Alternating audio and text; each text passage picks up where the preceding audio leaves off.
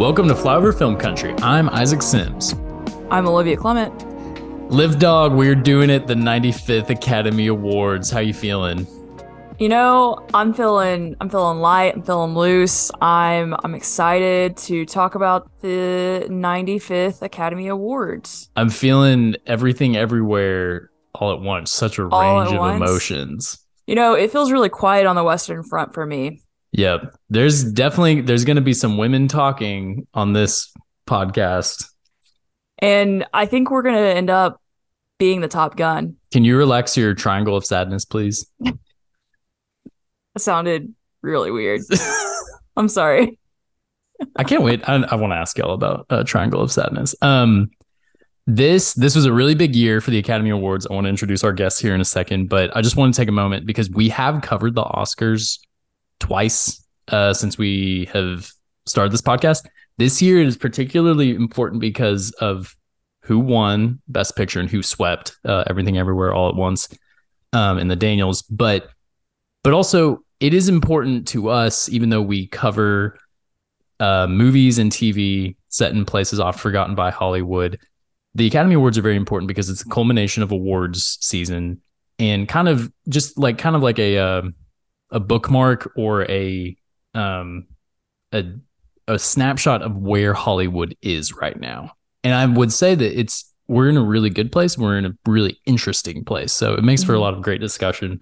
So we're joined again by Shelby Lingo and Colin Lingo. Welcome back, Woo. guys. Citizen staff picks. Hello. it's been too happy- long since Fantastic Mr. Fox. I know. Happy to be back. Thanks for inviting us. I just Yeah, have- Coming back. we're huge fans. Happy to be a part of it anytime. I just have one question. What what the cuss were you guys uh, snacking on last night during the Academy Awards? Oh, I gosh. made uh I made a focaccia bread for the first time with like Ooh. uh, like uh peppers and eggplant on top and it was Mhm. way way too spicy. Oh, Colin was it was pretty good though other than that. But yeah, so I about- did make anything, but gladly ate most of what Shelby made. I ate probably arguably too much of Nice. that focaccia pizza. what'd was it guys- a were you were you like crying? Was it really was it that spicy or was it just too spicy for Shelby? I had like a little nose running, you know, Okay, wasn't yeah. crying, but like felt cleared up, you know, there you go. mouth hurt a little, but um, so yeah, not an emergency, but definitely not ignorable. Nice. I've been I- cooking with serrano peppers lately and they're really tall but Mhm. they're small but they like are really powerful and I keep Oh, yeah. going. yeah. So Did you follow punch. the recipe or what did you add a little bit too much? It said serrano pepper optional, so I did one, and I guess I should have. I don't know. This is like the second time in the last two weeks I've done this, so Nice. because I have a bunch of serrano peppers in the fridge, so we'll see Nice. if I ever learn. But sorry, what did you guys eat? Live dog. So I went I watched this with my parents last night and my mom made homemade popcorn. So Oh, on yeah. the stovetop, like back in the olden days. And it was delicious. Oh, yeah. So that is what I snacked on. Also, now that I'm thinking about it, I think that was technically my dinner last night. Nice. I'm a really healthy adult. Hey, there's a lot Popcorn's of good. fiber in that. That's good. It's, Yeah. a, it's a grain, dude. You're good. Yeah. Yeah. So that was that was my snack of choice. I dog.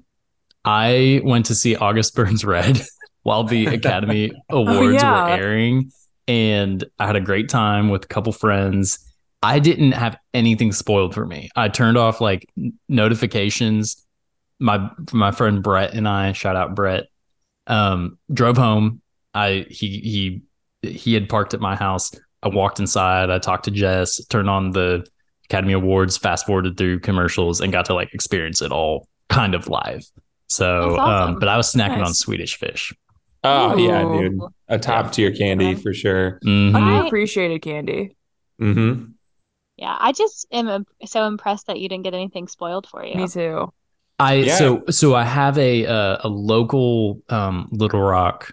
It's KRK four, and they'll they'll send notifications like like traffic blocking I thirty. It's mainly for traffic, like if I need to get home a certain way.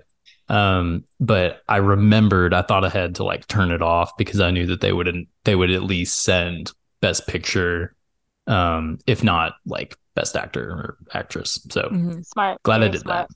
So Yeah. yeah. Um, I thought the way we could do this is like just run through all the categories and then make this very free flowing, but our structure could be the categories kind of like as we have it in our document, and then just talk about like the the way the uh night shook out with uh Kimmel hosting and like the the repeat jokes and like what worked and what didn't work. Does that sound good to you guys? Great. Yeah, Let's do it. Sweet. Um short documentary. This is kind of listed in terms of not importance, but I, I would say like broad interest uh Mhm. as far as categories go.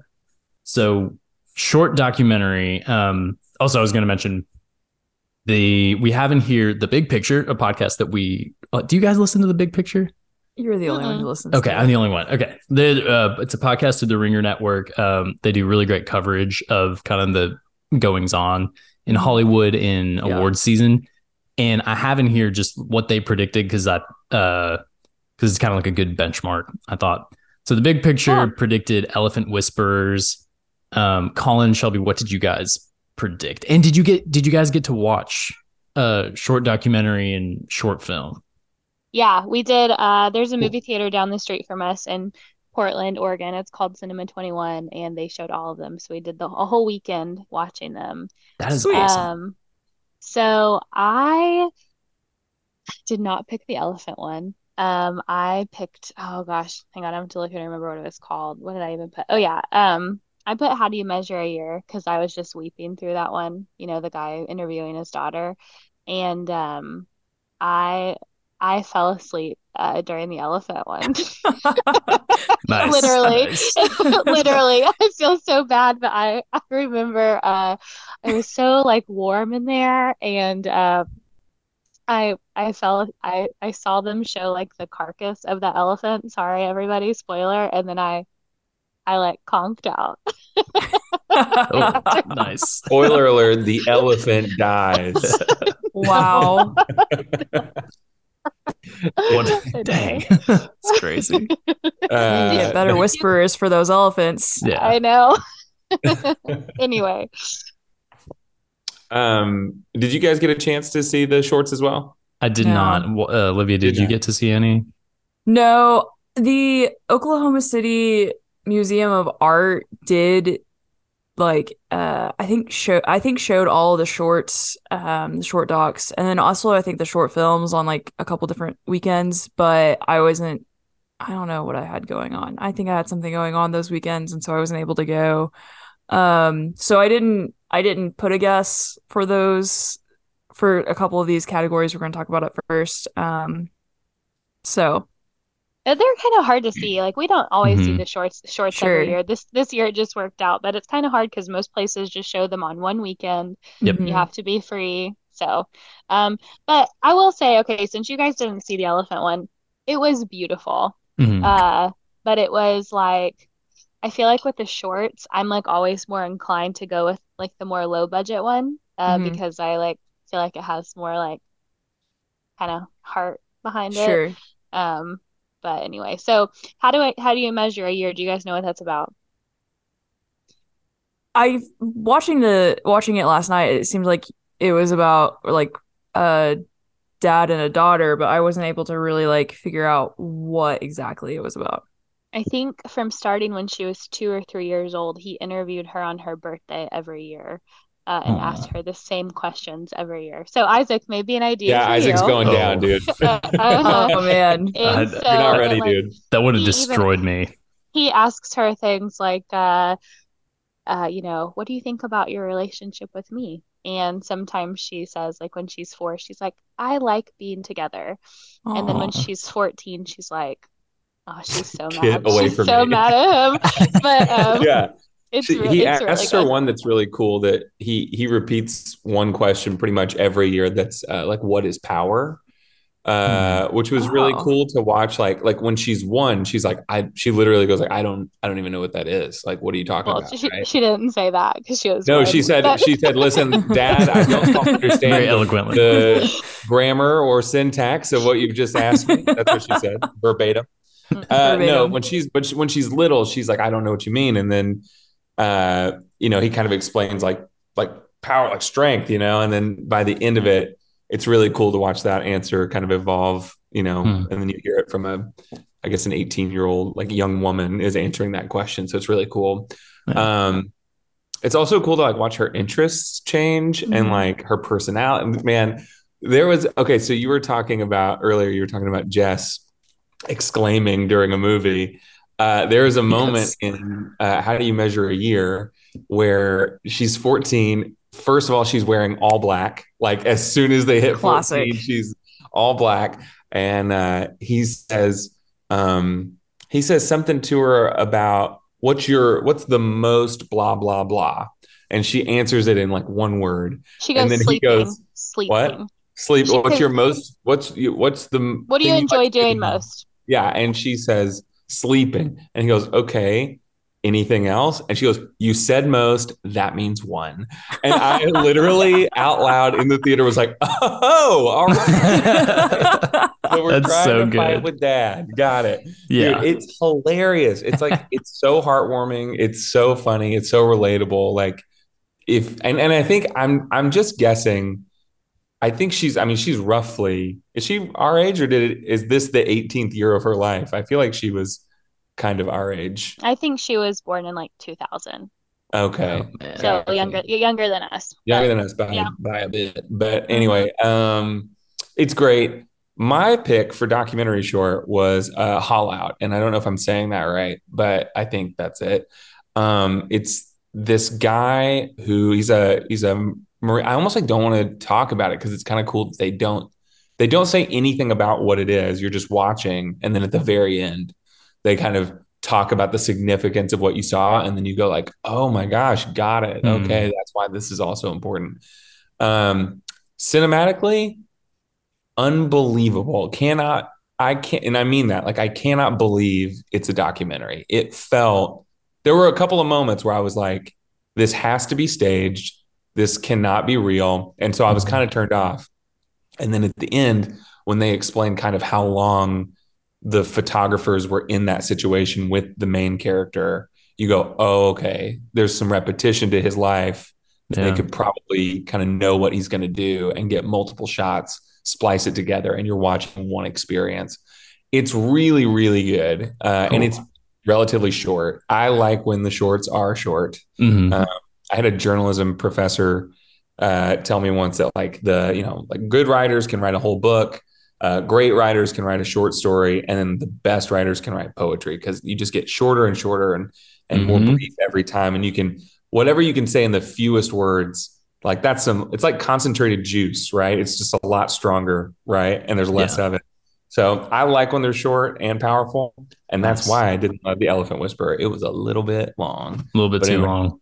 A little too long. That's my take on that. I'm gonna not talk too much about that one because I am gonna Wow. go off on animated shorts. Okay. I know sweet. we're like very opinionated opinionated about the shorts, but we'll try to keep it not well, like that's a that's a talking big blind spot for me, and I, Yeah. I'm kind of embarrassed to I- admit that off the top. Uh, I but want you guys to be opinionated on Yes. those things. Okay. let's go to let's go to live action. So the big picture, um, the big picture predicted that uh, I'm uh, I'm assuming this is French. Le, le pu, pupil, or Yeah. is that how you say They it? pupil like a pupil, like yeah, those it's like do pupil. It's So- about uh, it's Disney, I think, and it's about um, an orphanage in Italy, way way back in the day, and it's Christmas, and it's honestly, it was one of those moments where I'm sitting in the theater and everyone in the theater is like cracking up, and I'm looking around like, did I did what just happened? I don't get it. I uh, it was really pretty it was really there were moments that were very cute and very funny um and Did it's you already say wholesome that it was? Did you already say it was Disney? Mhm. Yes. Yes. Yeah. Okay. yeah, Yeah. Yeah. Yeah. whole- wholesome really it- there were moments that were pretty funny um but i felt like overall not great i mean it was good but it just wasn't my favorite um, Was it? think- yeah. So the live action, I, from what I could tell, it looked just kind of eccentric. yeah it was like it was like um you ever watch something and you're like oh i think they won an oscar You know, like Yeah. it just kind of feels like they they wanted it too bad or something. Yeah. Uh, I thought they were going to win because Disney's hard to beat, right? Mhm. And and because the crowd reaction that I, when when I saw it, everyone ate it up. So I thought for sure that's going to be the winner. In fact, I think I put that on my ballot. Yeah. What won instead was Irish Goodbye, which was really really good, and I was very surprised that it won. Um, but I Shelby, what did you pick for that? Um, I I put that uh Les Pupilles was going to win too, but it wasn't my favorite. I just What really your thought they would. My favorite was uh Ivalu, which is this story about um uh these girls who live like maybe on a um they lived on an island. I don't know which one, and it was kind of a story about um like um domestic abuse. Hmm. And it was like about little girls. It was beautiful. Uh but I think okay, so there's this quote from The Office, and it's when Jim and Dwight are talking uh revealing like a Christmas tree that they picked and it has like the sheet over it. Do you guys remember that? And they Yes. won't quit they won't quit talking about it and Meredith is like uh hey, why don't we talk more about it instead of doing it? And um that's how I felt that's how I felt about the um the pupil one because it was like so much of the short film was them saying uh hey, this is a short film and like we're going to tell you a story. Like they were like we're telling you the story. Oh, we're tell we're going to tell you a story. We're telling you a story and we just told you a story. And it was Yeah. kind of like That's weird. got it. But there were to me um none of them really jumped out. Like I had to really think about what I liked the most because um they were all kind of like the same caliber of good except for the Disney one I didn't like. But Gotcha. anyway, definitely worth a watch for everybody who hasn't who hasn't seen them. Gotcha. Um. Yes. Okay. So, Olivia, you did not see any of the uh, short film live actions, right? I did not see a single short. I feel here's my I'm gonna go on a little tangent. This is I think this is one of the reasons why people, especially like who live in flyover country, have a hard time with Hollywood and the Oscars and all really awards in general, but specifically like the Oscars, right? Because we do talk about shorts, but like those aren't accessible really. I think The Elephant Whisperers is on Netflix right now, which is great. But most of the time, these types of movies aren't accessible to people. So it's like, why should we care? And they tell really compelling stories. Like you guys talked about, um, you know, how do you measure a year? Or, yeah, how do you Mhm. measure a year?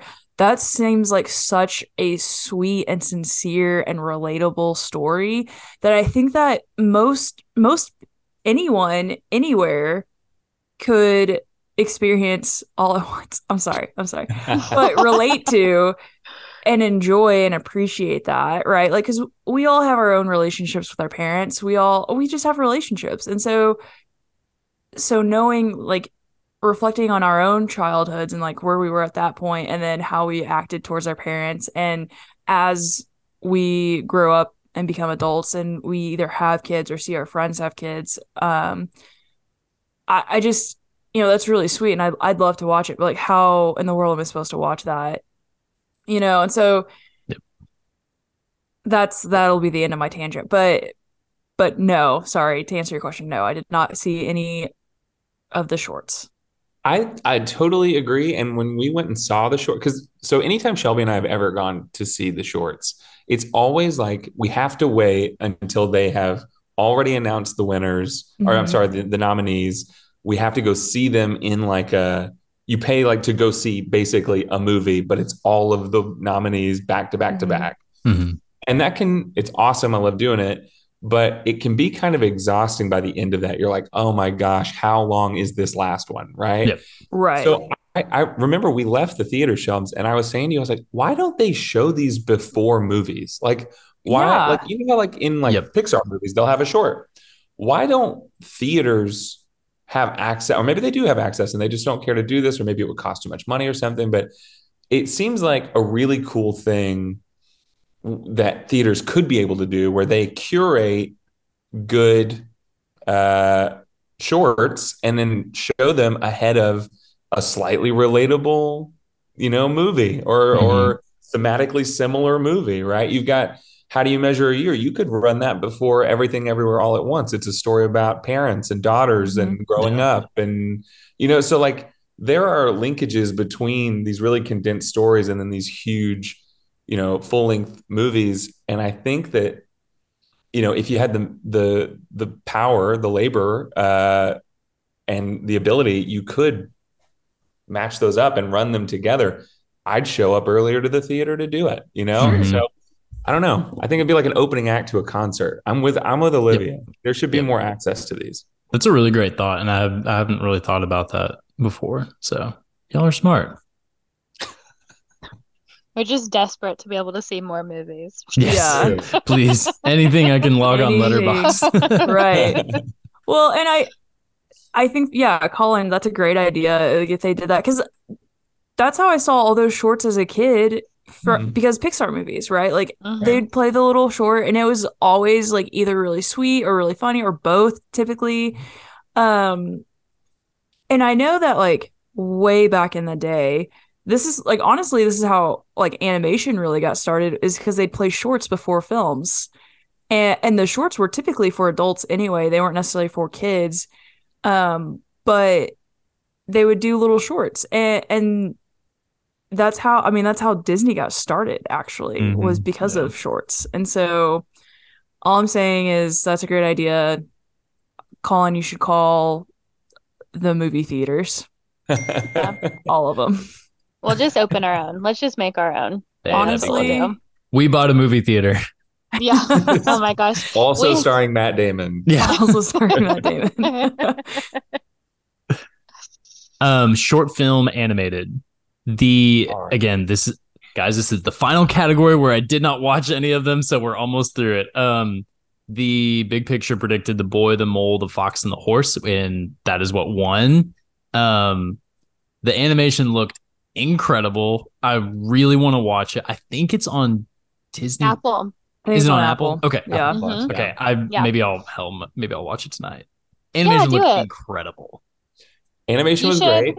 You should watch it if you can't go to sleep and you need to go to sleep. Okay. So animation was great. Wholesomeness of like an old episode of Winnie the Pooh.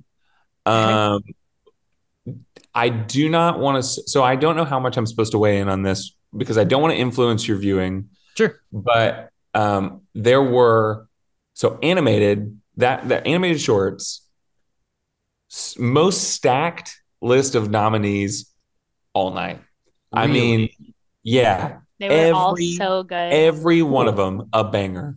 And the fact that the one that won was my least favorite is not because it was bad. Yeah. It was really good, Yeah. but it was my least favorite. Sure. There was one, and this I told you I was going to launch on this topic. There was one called the Ice Merchants.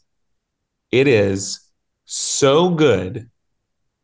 I can't I cannot begin to talk about how good it is. It is simple. The animation is beautiful. The story is powerful, entertaining, exciting, sad, like kind of funny. Like it's it is everything you want in a movie experience and it's 15 minutes long and it is some truly amazing animation and some just top tier storytelling. I'm going to geek they- about that movie for the rest of my life. And they do all of the storytelling with no words. Yeah. Wow. And it's on So- YouTube. Colin was watching it earlier. I I'm going to Oh, send you oh, guys a link right now actually. Yeah, please copied. send us the link. Yeah, it's really good. And like we watched it and then we just it's one of those it's one of those things where you watch and you just keep talking about it and talking about it and you realize like when when Colin had it on today, he noticed one more thing and pointed it out to me that I hadn't noticed at first. So you guys are like in for a treat to watch those animated shorts. They are really good. Um Sweet.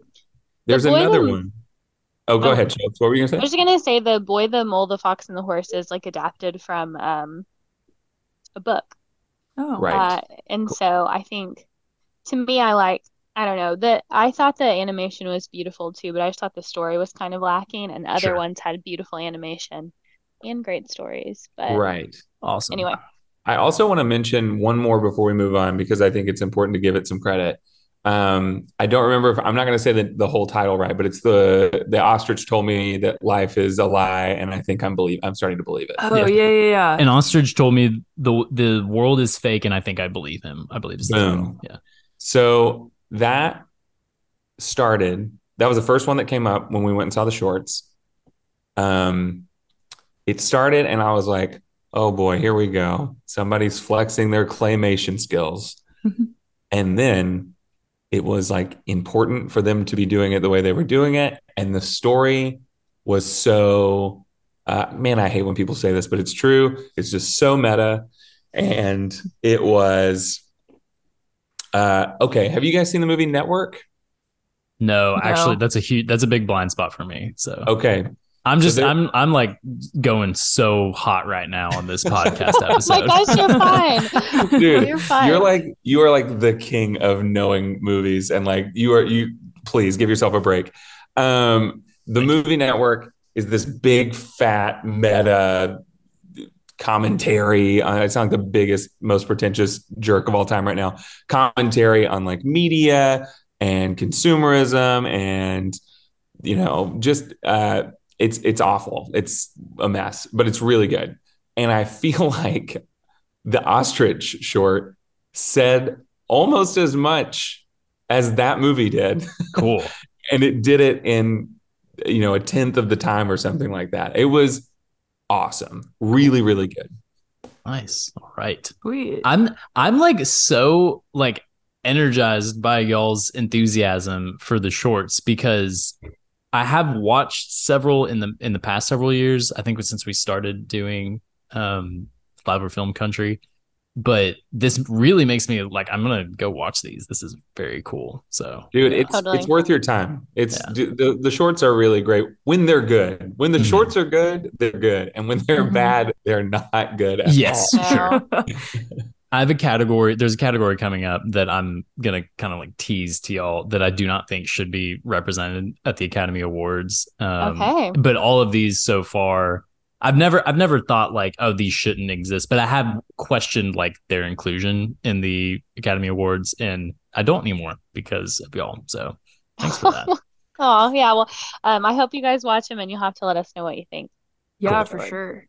Okay, so let's move to costume design. The big picture predicted that Elvis would win, and guys, Elvis won zero awards last night. I didn't I didn't realize that, but I'm okay with it. Elvis, Yeah, no, for real. the Fabelmans, Tar, and the Banshees of Inisherin won zero awards last night, and um, this award, costume design, went to Ruth Carter for Black Panther: Wakanda Forever, which and she won for the first one uh, when it was nominated in Oh wow. in several years ago. I don't remember what year was it. What what, what year was it?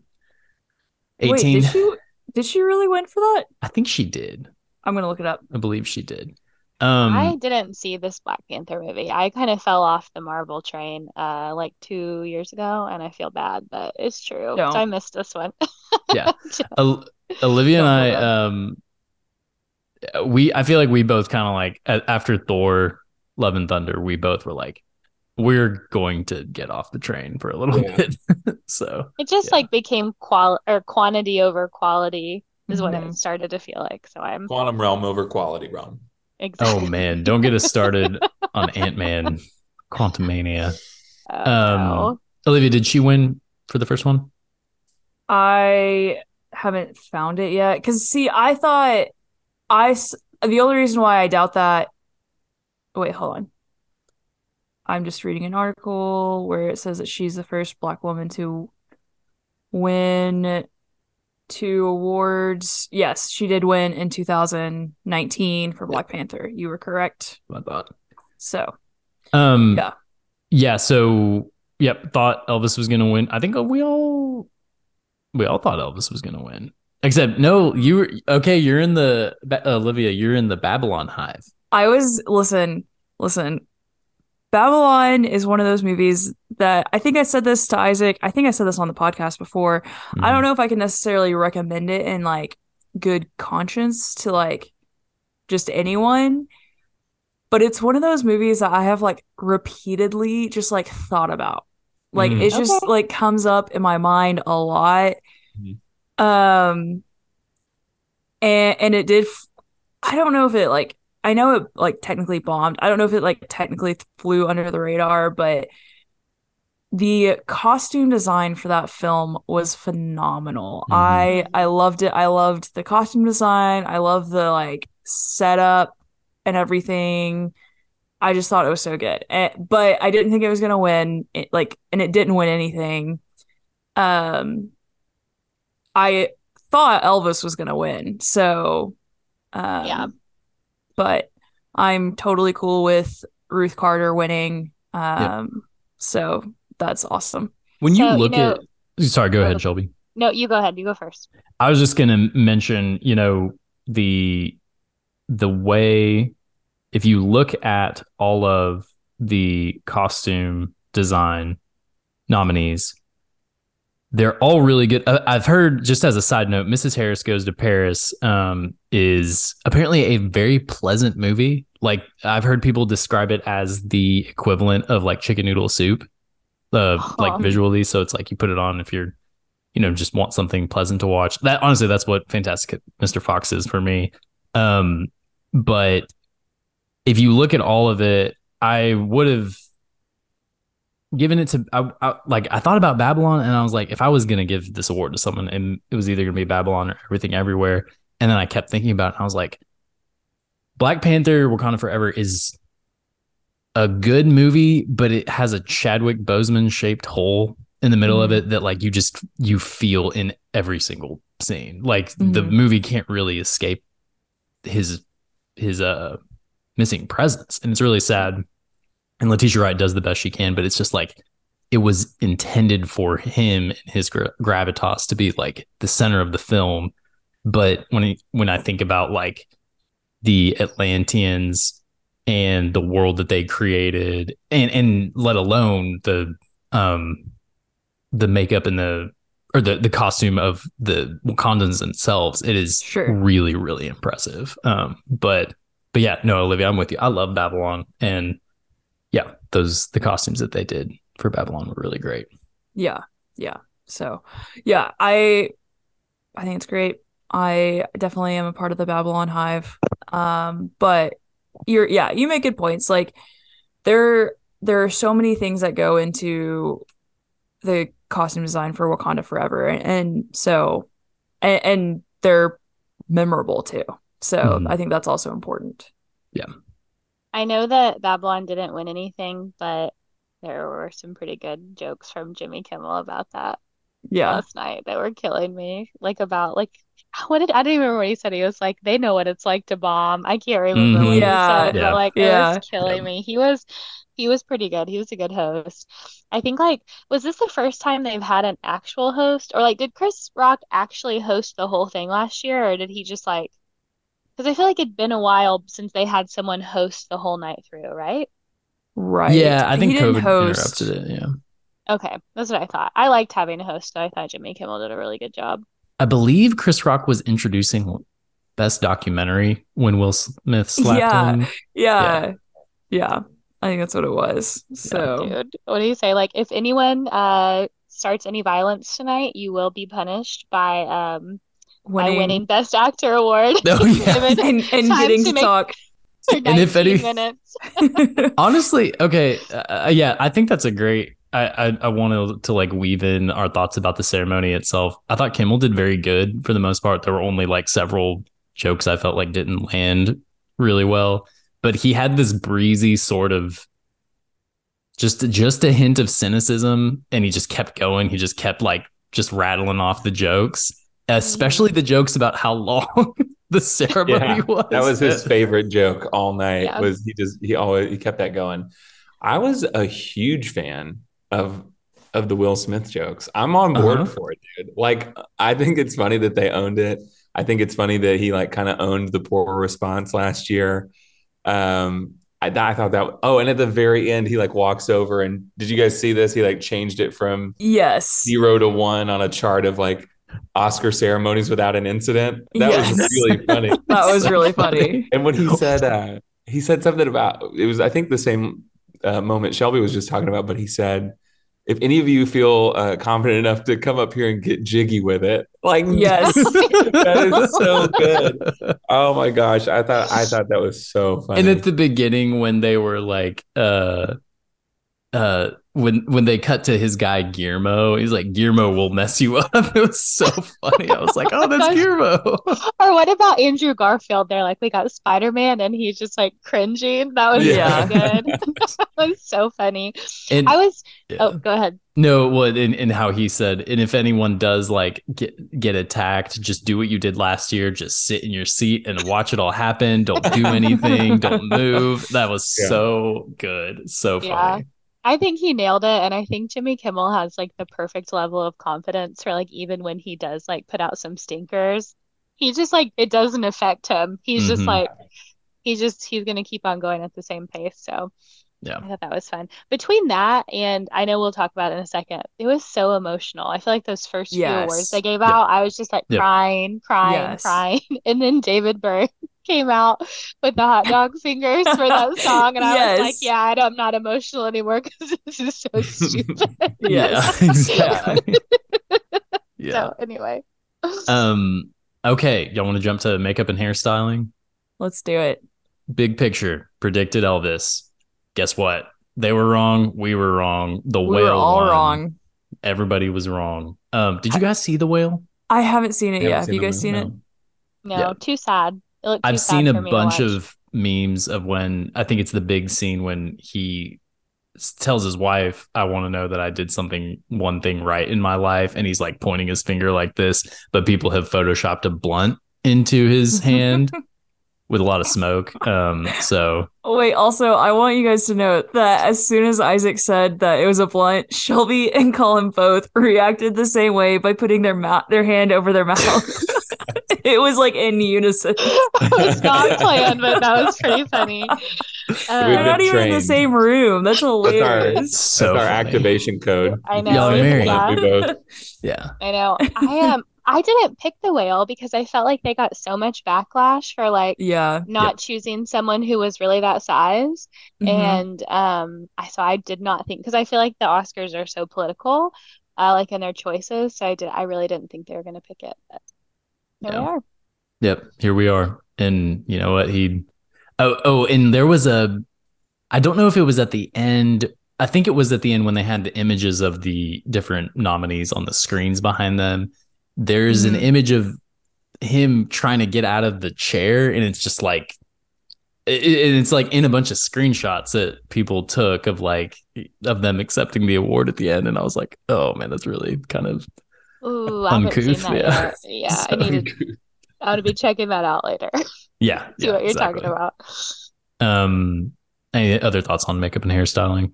Um, we we do have a section of like you know some other categories we feel like there were snubs or what we think should have won um, that we're getting to, but yeah, I think I think that Black Panther should have won for this too. Um, especially the Atlanteans, like the the way that they did the blue and all that stuff, I thought was really impressive. So, visual effects, Come on. Big Jim, Yeah. Big Is Jim he going by swept. Jim Cameron now? Oh, I have I no think- idea. I think that the people he works with call him Jim. Like okay. like as like you would give a nickname to some like you we Right. call Shelby Shelbs, right? Or like Right. And what- Isaac what- Ike. We all call him Ike. Yeah. Ike. Classic Ike. Big Ike. Yeah. Big Ike. No, that makes Um, sense. Like James Cameron is his formal name. Right. Yeah. It's his his professional name. I Jimothy. But- only ask because some I think Jimmy Kimmel called him Jim, and then somebody accepting, I think the award for visual effects Mhm. referenced him and said James and then corrected themselves to Jim, Mhm. which I thought was weird. Yeah. And then Isaac just said Jim. So I was like, man, did I miss like the memo? Like, are we not supposed to call him James anymore? You didn't, you didn't get it? the memo. Yeah. I sent it out to everyone, so that's awkward for you. I just Colin. hear, I just have heard people like on Twitter and then the big picture, they call him Big Jim. so that's Big what I'm started Jim. calling him. so, um, Yeah, and I've saw where like I've seen several of the actors who were in Avatar talk about him and refer to him as Jim. like Zoe Saldana called him Jim in, in several interviews, and Gotcha. so cool. yeah, Jim Um, it is. Yeah, Avatar Way of Water looked really good. It was very cool. And, and like, I kind of wanted it to be Top Gun for a little bit, but then I remembered my experience watching Way of Water and then watching some of the behind the scenes and just really kind of remembering this this is like a legitimate technology that's like Mhm. people are going to be standing on the or, or running where this movie as incredible as it is we'll look back in 10 years and realize that it was walking compared to like what other movies are going to be doing so um, technology is like one of those like technological and craft categories um, so yeah It's so good. Uh, Shelby and I were talking about this last night. It's so good that you forget it's CGI and then you Mhm. go, eh, the movie was okay. yep And then exactly you go, wait, like literally none of it was real. Like, like, Yeah. you you it that's how it's so good. It's almost like setting itself up for like you you better bring it with the actual story now. You know? Yep. I sat next to a guy who was like very clearly like a blue collar worker, like came after work, was kind of like dirty, like worked on a construction site, very obviously. And he was like giggling, like watching the jellyfish like float right in front of him. And he was like trying to touch it. And he was like turned into, I think his either his friend or his son next to him. And he was just like, this is so cool. Like, and I was like, this is like a true American, Aw. like melting pot Yeah. experience where like we're in a packed theater watching this movie that we all had a, a sequel to this movie that we had a great time in like over a decade ago Mm. and we're just having like as equally a great time Can you just imagine, like, I'm sure the hearts of the people who like were on that visual effects team would explode to like see that guy watching that Mm. movie Oh, yeah. and yeah. experiencing it like that. Like, it's probably exactly like that would just make their whole job worth it to see someone Mhm. enjoying it like that. It's so cool. absolutely and that's one thing i wanted to you know kind of touch on in this in this um conversation was that i feel like this year they did a very good job of of kind of really paying homage to like the the craft and like that like editing is a craft visual effects are a craft and kind of in cinematography though even though it didn't quite land i think that what um, Jonathan Majors and Michael B. Jordan were communicating with what Orson Welles did with the shot in the floor, and then um, Spike Lee with the dolly shot, Mhm. sh- tr- like showing this is how you speak this language and and communicate with the camera. Um, I thought that they I thought that they did a good job with that and kind of like communicated it in not like dumbed down terms, but um, in a celebratory way. So, and definitely a- with visual effects. So, Yeah, that's a really good point. It makes me excited to see what they'll do for like the hundredth one. Like last night when they kept saying 95, I was just like, oh my gosh, five more years until it's Mhm. Even bigger. So I wonder if they'll do some more kind of like a like, you know, appreciation um when they hit the 100. But that was cool having the old camera cut out on the Mhm. floor and that was really neat. yeah. Do we all go to the hundredth? I think we should. Ooh, that would be it. cool. I think We can really be cool. seat savers, right? Don't they have seat fillers for when people go to the bathroom? How do we Mhm. get on that list? How I do don't we do that? but I think we could do it. At that point, I think um, both of our respective movie ventures are going to be well known, and we'll be Mhm. we'll we'll probably be able to go as like um, Ourselves? ourselves as reporters. Yeah, Yeah. exactly. Mhm. So we'll pre yeah we'll be presenting. We bought a theater. We bought it. we'll be nominated for the film for the documentary, the short documentary that will actually be short called "We Bought a Movie Theater." I love it. I'm in. So, oh, I'm yeah, true to sold. Colin's vision, it's like three and a half minutes long. It is a true short. It's like and I did not fall asleep, so it'll be fine. It's It'll like be great. Quibi. Like Dude, you remember Quibi? R.I.P. Yeah, I'm the one guy in the world who's like, finally, less than 10 minutes, perfect. oh my gosh. It can go vertical and sideways. Awesome. Yeah. I'm all about it. Production design, speaking of craft. Um the big picture predicted that Babylon would win this, and I did not think that that was going to happen. All I quiet on the Western Front. bone. The what? I thought they were going to throw Babylon a bone. I thought they would just be like, here's one thing. But anyway, I guess Olivia did too. Yeah. I do yeah, I do have some thoughts about like how much everyone else got shut out except for All Quiet and Babylon. Um and uh, we'll, we'll get there in a little bit. But what did you guys think about this? Is, so this is the first category that Um, All Quiet on the Western Front won four, and this is the first category. Or I, I don't actually Yes. don't remember which. Yeah, was this the first one that won in? It was yeah, so it was the first one where they won, and then they won two. They only won two? No, that's not. I think they won Three. four. No, cinematography was the first one. Yep. Cinematography. So we haven't gotten there yet on ours, but that was the first one they won. So What do you guys think about All Quiet and like war movies in the Academy and war movies personally? Yeah. Um, not a huge fan, right? I think the last time I really, really liked a war movie was, um, well, maybe it was the last time they had a war movie as Best Picture or a Best Picture nominee is uh, 1917. I thought was really good. Um, what I don't like about war movies, All Quiet on the Western Front, sort of avoided, it, and that's that there's like always this like um, level of like heroics that gets a little old, right? And I think that the thing that All Quiet brings that's different is like there are no heroes. There is only sadness. There is only like human on human destruction, and that's all war can ever be, right? Is this just like really sick, awful, um, sort of shortfall in the human experience, right? And and so I like that All Quiet on the Western Front goes there, right? But um, as far as one more war movie I have to watch this Oscar season, I was just super over it.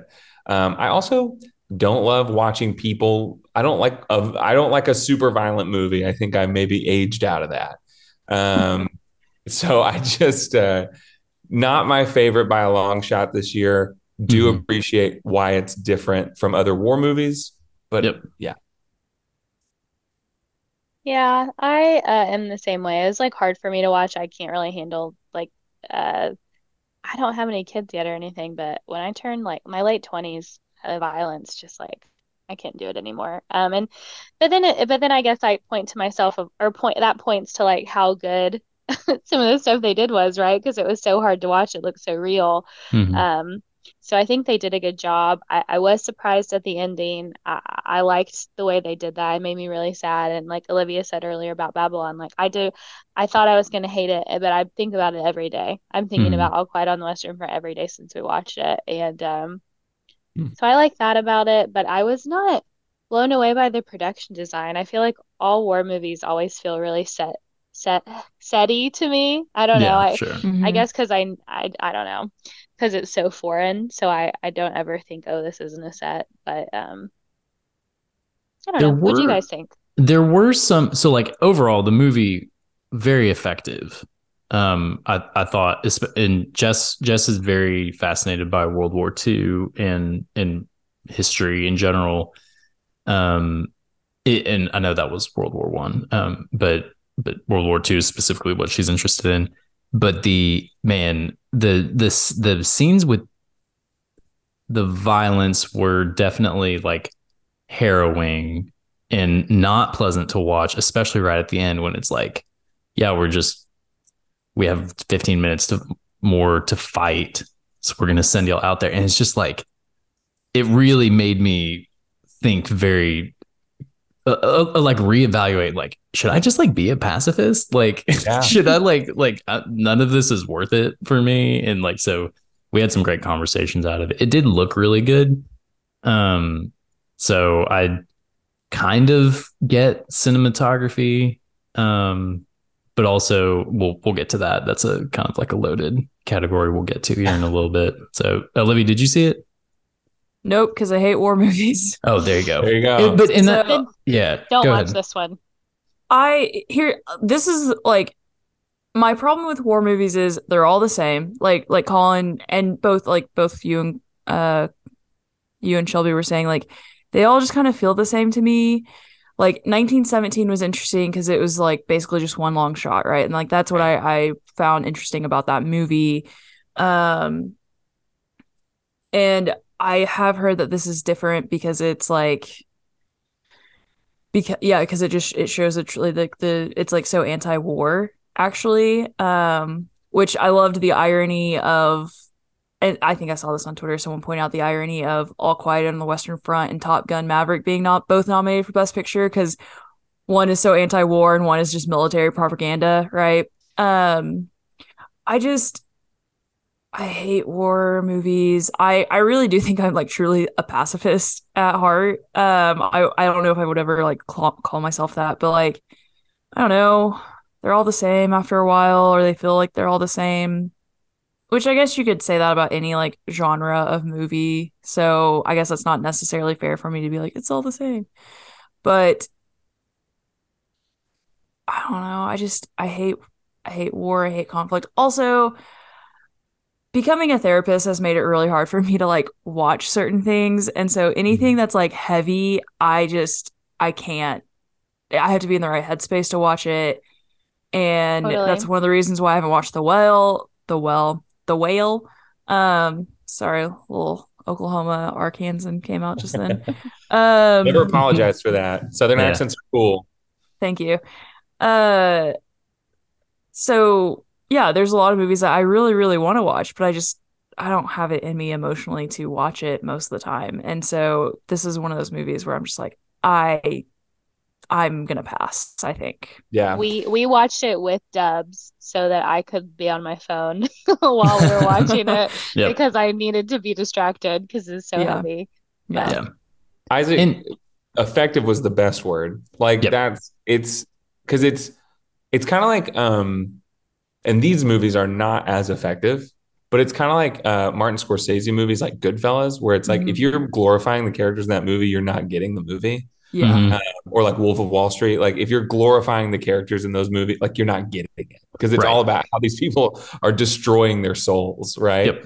And and so this movie is if you're watching this movie and you're like, oh, dude, that's so sick. Oh man, like like if you're like into the action of that action movie, you're fully missing the point. But I don't know how you could really even be like that. It's very Yeah.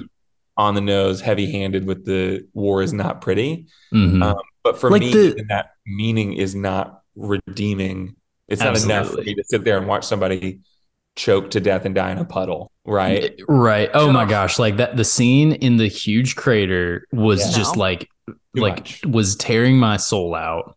And then the scene with their friend when they bring him soup, just like I was like, oh man. And and you really Yeah. feel this sort of heaviness, like this is my fellow man.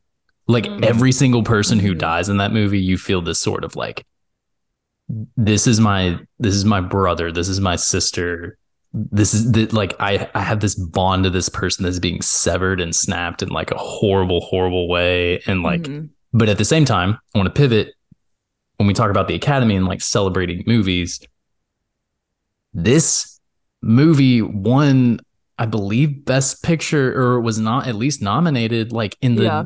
Like 50 years ago or 30, 30 years ago or something like that. Another adaptation. So it's like, l- let's not, th- sure, this is a good movie. This is effective. Let's, let's like break new ground. Let's nominate everything everywhere all at once. It occurred to me that this could win best picture because some people were predicting it like even going Yeah. into the awards show so that's it's just Ah. really fascinating thinking about it now Yeah. And that would have been so disappointing. That yeah it's It just been would've like been. seriously yeah yeah. But I mean, A Star is Born has been remade like three ti three or four oh sure times yeah and has been. but been it's not a war movie i guess is what i'm saying Mm, yeah, yeah. West Side no. Story. West Like Side Story is another war? one. Mhm. Yeah. yep So I think the Academy likes an adapt like a remake essentially. Um but to your point like war is bad like mhm. S- S- love spielberg but spielberg did it and sam mendes did it with 1917 Mhm. and um i'm sure yeah i'm sure there are other ones i'm thinking of so or i can't think of so Yeah. Yeah. Now that we've said how bad war is, do you want to move on to the winner for sound? yeah yeah. war is awesome guys unless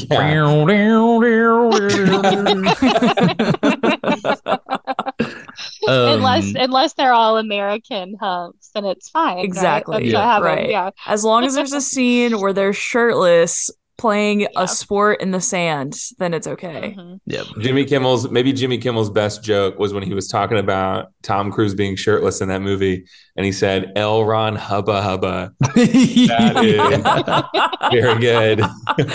I I cracked up. I died laughing at that. And Jess goes, What what are you laughing at? And I was Uh. like, I had to explain the L. Ron Hubbard Yeah. thing. So Let me sh- let me show you a little documentary called Going Clear. Yeah. And, Oh my uh, gosh. We'll talk Man. about it. Yeah. yeah. Man, Um It is Well- cool though. I had never thought really until this conversation, like the contrast of the two different war movies nominated. I Mhm. had Mhm. I hadn't really like that hadn't re- resonated with me yet, but it's fascinating the different Yeah. lenses. Top Gun Yeah. was the uh Colin, I see that you had you kind of predicted that All Quiet may win sound, but that you thought Top Gun should win, so we'll give it to you. So no, no, don't cut me any breaks here, man. no. Uh, dude, Top Top Gun. I this is. Um, I feel like such a dork because I'll sit there and I'll I'll indulge in the conversation about how you know war is bad and you know Mhm. The militarization of you know like that kind of like I'll I'll go there right? I'll get real uh cynical and skeptical and, and critical. Um and then as soon as Top Gun comes on I'm like all right everyone shut up. This movie is sick. Like because it kind of is right? And I I yeah. also i feel like a huge part of it and they mentioned this um, last night and i honestly thought for a second i thought they could have given it best picture just for this reason but they mentioned this last night it's like the movie that saved the movies Yep. Sure. Like, that was Yep. the I mean you'd probably been to a movie theater before that but that was like the first time i remember a packed theater we weren't Mhm. sitting six feet apart nobody was still like nobody was wearing a mask i mean we were in oregon and nobody was wearing a mask and like it was like jets and like explosions and i was like eating popcorn and i was like oh my gosh i'm at the movies again like Mhm. it Mhm. was that was the first time I remember being like moved to be a part of a movie experience Yep. since Yep. sort of since the the lockdown. I need Um, you guys to know that we, when Colin and I went, my parents were in town, and my dad is airport or an Air Force veteran, and so we were like, and they saw it, you know, when the first one came out, and then, but I need you guys to know that when Colin like picked all me and my parents up to get in the car, he just had the Top Gun theme song like on uh, Danger Zone, sorry, on repeat, like the Nice. whole drive, We probably listened we- to Danger Zone eight times before we got to the movie theater. Amazing. and it was good every time, every time. Every you- single time it's a banger. Yeah. Did your dad like Top Gun, Shelby? Oh my gosh, yeah. Yeah. And my mom loved it because she's a boomer and it has Tom Cruise in it. So it's Yeah. like a win all around. It's a win-win So, all around. Yeah. Yeah. Yeah, Yeah. it really, it really was. And and I- and again, we're building up to Best Picture, but like everything, everywhere, all at once. Top Gun and Avatar: The Way of Water were the three movies last year where I left feeling just like jubilation, and like this is how this is like, you know, not not in terms of what I would rank it in terms of four out of five stars or whatever, but in terms of like that check the box in my Mhm. soul of like what I want to feel when I leave a movie theater. Yeah. I feel like it's uh, it like so goes back to the roots of escapism, right? Those three Mhm. movies like take you fully into it. You're not you're not like, man, when I fly my jet, I'm scared too. Like you're in a completely different world and like you can't I mean, there are some parts of everything everywhere all at once that just make me weep. Like the mom and daughter stuff is is Oh, man. crazy, but um so much of it is like in in the way of water, like we can't it's it's it's like still relatable, but it takes you out of your own head that you really Mhm. get to like enjoy it and be a part of another world, which I think is why they make you feel that way, right? You Yeah. leave and you're excited and you're like, this is what a movie is. Absolutely. Yeah. Yeah. Man. Here's the thing about Top Gun, right? Like, so if anyone has ever had a conversation with me about like politics or the government or whatever, I was talking about, I was complaining about the state government of Oklahoma to Isaac just before you guys got on, actually. Um, man, I just, I have so many issues with just the country and, and the way that everything is right now. But leaving, I'm never more patriotic than when the US is competing in international sports or when I watch Top Gun. Or when I go to Target and Starbucks in one day. Yes, that is also the, one of the most American things I do.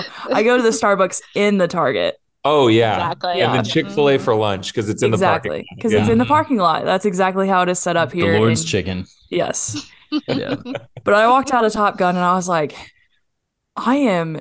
I am proud to be an American. Let's like I was Mhm. ready to like chant USA with my friends, and I went. One of, I went with a group of friends, and one of them is uh he's in the National Guard, like the Air Force Reserve. And so um so he was like telling us like he was telling us like why some of it was wrong and I was like so you didn't like it? And he goes, "Oh no, I loved it. It was great. It was fantastic."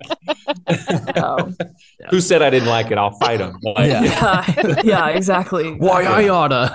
yeah. No, it's that movie. That movie is super awesome. It's Mhm. uh, it's great. Yeah. Original score. The best uh best picture or big picture predicted either Babylon or All Quiet on the Western Front, and it went to All Quiet on the Re- Western Front. This is kind of where this is the second, I believe, the second award they won. Um, and this is kind of where, like, this is why I kind of, I was worried that this would slip in out of nowhere and that it would we would be revealed. Oh yeah, no, the Academy is like they will appreciate everything everywhere all at once, but they're not going to actually vote for it Yeah. um, where they're Mhm. still kind of stuck on you know on war movies um, and so i was kind of i wasn't like nervous whenever i whenever they won this but i was hoping that son lux would win this for everything everywhere all at once because it's just a very unique synthy innovative Mhm. soundtrack um, and i don't know off the top of my head, head of uh, justin hurwitz has won for babylon but the babylon soundtrack is like it's phenomenal. It's so good. So Mhm. great, great I- category. I voted for all, or I marked my ballot all quiet because I, I think it, well, we had watched Women Talking most recently, but uh, All Quiet was the one we watched bef like most recent to the awards. But the sound was chilling. Yep. Like I Mhm. thought it was so minimal and so, um, gosh, this is so annoying to say, but like I just think it, it like really did a good job of representing like the hopelessness of uh, the whole movie. Like it Uh-huh. was just kind of like awful and empty and. Mhm. I think it was like the perfect. It was like the sound you're. I don't know. I'm not gonna say that. It was just. I thought it was perfect. I thought it was a perfect uh, score, even though it's really repetitive. And I felt It was. It's like a show. dirge, like those three notes. Yeah. Yeah. because like every time I feel like the Oscars were really like making a meal out of using that sound because like they kept using it. Like I don't know. I heard it I think like five times and I and then it kind of that's when it also kind of hit home that it was very like the same the whole time. But I still loved it. I thought it was like haunting and Yeah. I don't know. I was happy that it won. I couldn't tell you anything about the Babylon and everything everywhere all at once, but I did see those a really long time ago. So maybe Yeah. that's why I didn't remember. I I really like um Justin Hurwitz because he did the score for La La Land as well, and Mhm. so I really like the score from that. And so recently, I was like, I'm just gonna start listening to more f- film scores because I'm a nerd, and also it helps me whenever I'm like writing notes for work because I can't listen to Yeah. anything with lyrics. I do the same thing. and thing. so yeah and so i was like i'm gonna listen to the babylon soundtrack because i remember like really enjoying it when i watched the movie and i and maybe this is a reason why i keep thinking about babylon i'm just i just love the score it's so cool i also just really like that kind of music from that era of like the the 20s and just kind of like the big bands and that kind of thing and and i think Mhm. it does represent that era so well Yep. um, so that's why I, I was like, I want that to win. But um, I also think it would have been cool for John Williams to win because then he would have become the oldest winner of an Oscar. Yep. Uh, Wow. and he's the goat. So I'm This always is- afraid. I always think the Oscars are going to give it to the person that will like make them hmm like set be historic or something. But I was kind of glad that they didn't because I thought they would just be giving it to him That is the reason. right, Yeah. and th- yeah, to that point, Shelby, like that is the trade off of this sort of award show where you know it's jubilation of like I think that I saw something where I believe this is the third time in in Academy history where um where all the acting categories went to or three of the acting categories went to one film in addition to best picture or something like that and Okay. Oh wow. and so it's it's just really like this is truly an unprecedented slate of winners um and i love that they were they just bought fully into it all the voters like this is kind of the direction and the tone that we want to set for the future um of this show but at the same time like you come out on the other side and i watched the fabelmans literally the night before uh, uh saturday night before the oscars aired and I was just like wrapped.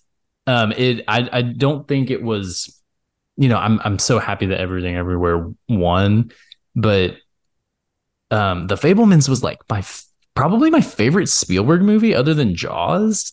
Like It, it, was just so it, good. it just was so powerful and like a really like just sensitive but propulsive and like and like you watch it and you're like this guy is so he's looking back at his life with such wisdom and in melancholy and it really really like struck me.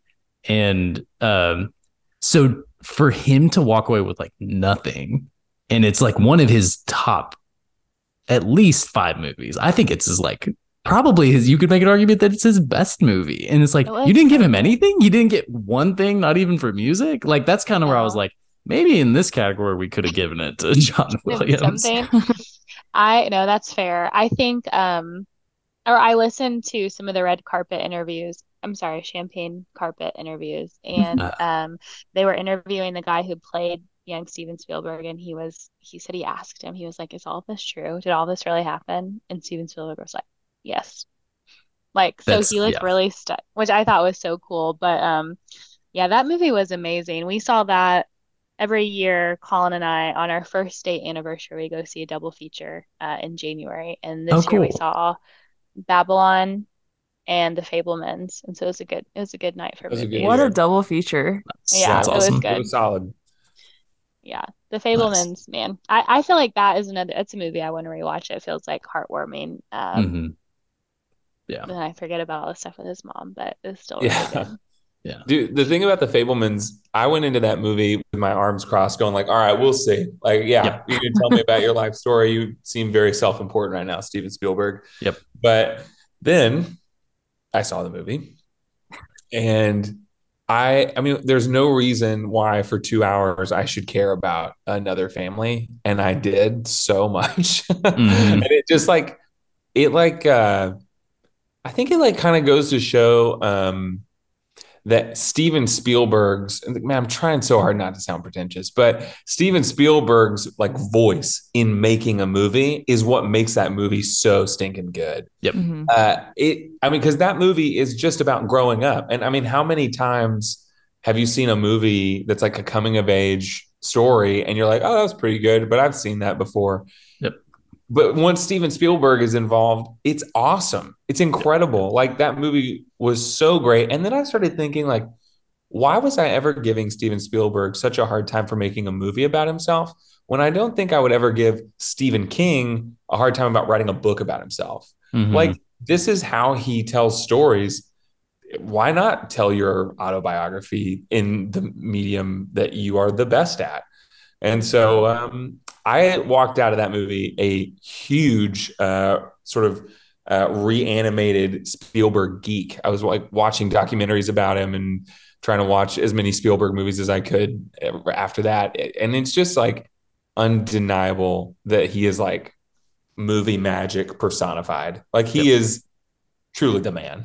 Well, I think what's cool is that they showed us too, like how much he genuinely loves making movies. Mhm. Yeah. Like, in in like a way that's not annoying yeah yes, he's Yeah, not he's not pretentious. He's like, this is so fun. Like, let's do this the coolest way. And like all like the shots of him, you know, doing stuff with his sisters and like all this the practical effects they tried when they were little kids and fun stuff like that. Like it makes me want to watch his movies with like new eyes as someone Mhm. who just like genuinely has the time of his life doing like pretend. I don't know. It just was cool. It was really cool. the scene the scene with the i forget her name but his girlfriend in the in the jesus like i was dying laughing it was so fu- it's like one of the funniest things i've seen in a movie in a long time Oh my gosh. And Oh the, my her goodness, friend yeah. tells her, she's like, Have you have you met Steven or whatever his name? What is his name in the movie?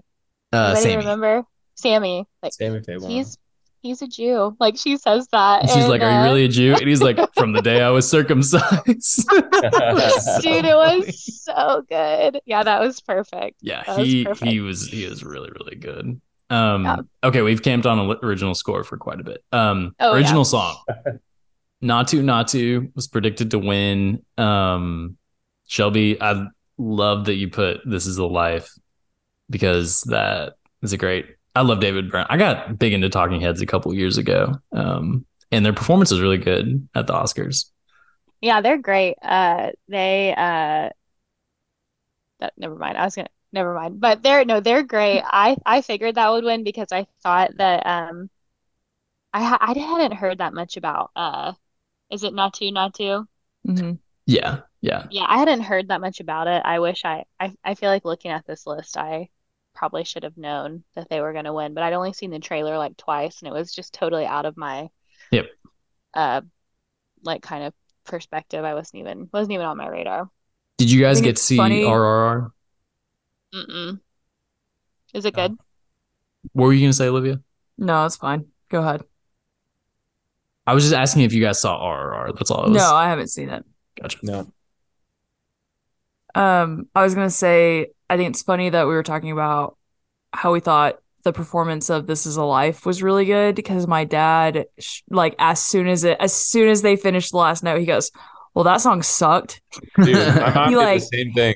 He She- hated it. My mom loves David Byrne and the Talking Heads, and uh, actually saw the Talking Heads on their "Stop Making Sense" tour, which is Oh like my now this big Wow. iconic '80s moment. Uh, so she is like huge on that, and so when they started playing that, I was like texting my mom, you know, thinking she was gonna be like, "Wow, this is so great! He's so creative. Look at those hot dog fingers." I know she hasn't seen that movie, Mhm. um, but then as soon as it was over, she texted our family group chat and was like, that was awful. She was like, there's one David Byrne song I don't ever, you know, care to hear again or whatever. And I was like, wow, that's crazy. Yeah. So the movie version like is is so different and and and beautiful. And i don't know. I, I would have just loved to be there with son lux and david byrne like making that song and kind of doing other stuff on the movie so. Yeah. but this is the category i really think should not exist um at the academy awards because Naatu Naatu um comes at a point in rrr where it guys RRR is like a Marvel movie. If you like if you smash it together with the sound of music because like music plays a really powerful role in the movie and there are musical numbers. And Naatu Naatu is like so fun to watch in the like it's definitely worth watching just for that number but it is part of the fabric of the movie. An original song has become which closing credits song is the best and I, it's really not it's it really doesn't have anything to do with the movie um Yeah. other than getting a celebrity to like Rihanna to come play with all respect to Rihanna Mm-hmm. Well, yeah, but that's also Who think about it? like yeah all the James Bond movies that I've had, you know, like Billie uh, Eilish was nominated, uh, Adele was nominated, right? I I agree with you. I feel like it has become like closing credit, and, and again, this is like no disrespect to to any of those those performers because they're asked to do that for a reason, right? Like Lady Gaga was asked to do that song for Top Gun for a reason, but what's the point in having the, a song in a movie if it's going to be an original song if it's not going to propel the the story forward somehow um so like i think what was it when frozen was nominated in 2013 14 you know let it go i think it won and it of course because it was a pivotal moment in the in the movie right um but i feel like you're right. It does feel what's the point in this category? Mhm. Would you Now guys brought think that it up- should? Oh, Oh, go go ahead. ahead. No. Oh. Okay. Do you I was guys gonna think it? Sh- Oh, do you guys? Do you guys think it should be at the Grammys? Do you think there should be any kind of recognition for like songs that debut in movies, even as a credit song? I think at the Grammys it could be cool. Yeah, And I Maybe. feel like they do. Don't the Grammys do? I don't know if they perform it or like show it like during the actual show, but I think they do have a category for like best soundtrack. But yeah, maybe maybe it would be better at, at the Grammys because like last year No Time to Die won. The year before it was Fight for You from Judas and the Black Messiah. Mm. Um, the year before that, it was uh, "I'm Gonna Love Me Again" from Rocket Man. Shallow won for 2018 from A Star Is Born, which makes sense. It's part of it, right? For that, it was "Remember Me" from Coco. Sorry, I just looked at this up and I'm just Did, it uh, now. Did Hard Out Here for a Pimp win from Hustle and Flow? Pretty sure Three Six Mafia walked away with an Oscar. No way. nice. I think What that's true. was that? Check like 2005. Check check that era. It did. It did That's win. What so year was cool. 2005. Oh my gosh. Bulletproof memory. Yeah. Dude, you got to take this guy to trivia. He's so good at that stuff. Another another reason uh before we move on from original song, applause. I think this was the first performance that they did from Tell It Like a Woman. Like what is that movie? Who No, like for did real. someone like pay someone fifty thousand dollars to like perform this song? Like, let's just get rid of this category. Cara Delevingne showed up and like uh, like uh, did the like announce the song and I was like, "Oh, what has she been up to these days? I haven't seen her in a while." And then I looked it up and I was like, "Oh, she's in this movie." Oh, she is? Oh, yeah. She's also been in rehab apparently. Um, Aw. It was also in the think second doing season of Only Murders in the Building, so Oh, Oh, that's she true. is. And and she's hosting some Netflix or some streaming show about sexual ex exploration around the world. Exploration. I think it's on It's exploration. yeah, Yeah. Sexploration. Title of your sex tape. Nice. So Um, animated feature film. I didn't watch these this year. I did really bad. I only saw half of Marcel the Shell and half of Turning Red. Did you was fall it. asleep in Marcel the Shell? No, it was Oh, on we a were on a It was plane. on a yeah, I was on a plane and we could never we did never have the streaming service to finish it later. Oh, gotcha. It was, was really good. good though. What we did see. Yeah. Marcel the Shell's the only one I actually saw, so I was like, I'm gonna go with this. Um, I'm not surprised that uh Pinocchio won, but I haven't seen it. I also haven't seen Turning Red, and and I haven't seen Puss in Boots, but I really, really want to watch it. I've heard Puss in Boots is solid. Like heard I, we went to a movie Yeah. theater the other day, and I said, "Hey man, you." I was talking to like the because I can't help but talk to people, and I was talking to the the guy who was tearing our ticket or whatever, or scanning our ticket off our phone, uh, and I was saying, uh, "You gonna go see a movie today? Don't you get to go see them for free?" And he's like, "Yep, I am." And I said, "What are you gonna go see?" And he said, "Puss in Boots," and I laughed in his face, and then. And then I found out that it's apparently very, very good. so joke is on me, and Yeah. all apologies to that young man. I, I haven't gotten to Turning Red yet. Um, I didn't watch hardly any of these. Uh, I didn't watch any of these. I don't think actually. Um, but no, no, I watched. I watched Pinocchio. Guys, Pinocchio got me. Got it got me Really? really good right at the end. Like what he says. I forget who says this. I think um, Jiminy Cricket says it. I think he says, "What happens happens, and then we are gone." Like and just how he ends up outliving Geppetto and Jiminy Cricket. And I was just like, oh my gosh, I'm about to cry. like, Oh man, it's Oh really, really good. And I love that. I love that GDT got it because he's such a nice person. So yeah. Um, I think did you guys think I, was gonna say I'll take this one this time. I saw uh, that uh, you know Turning Red was up, and it's hard to beat Disney.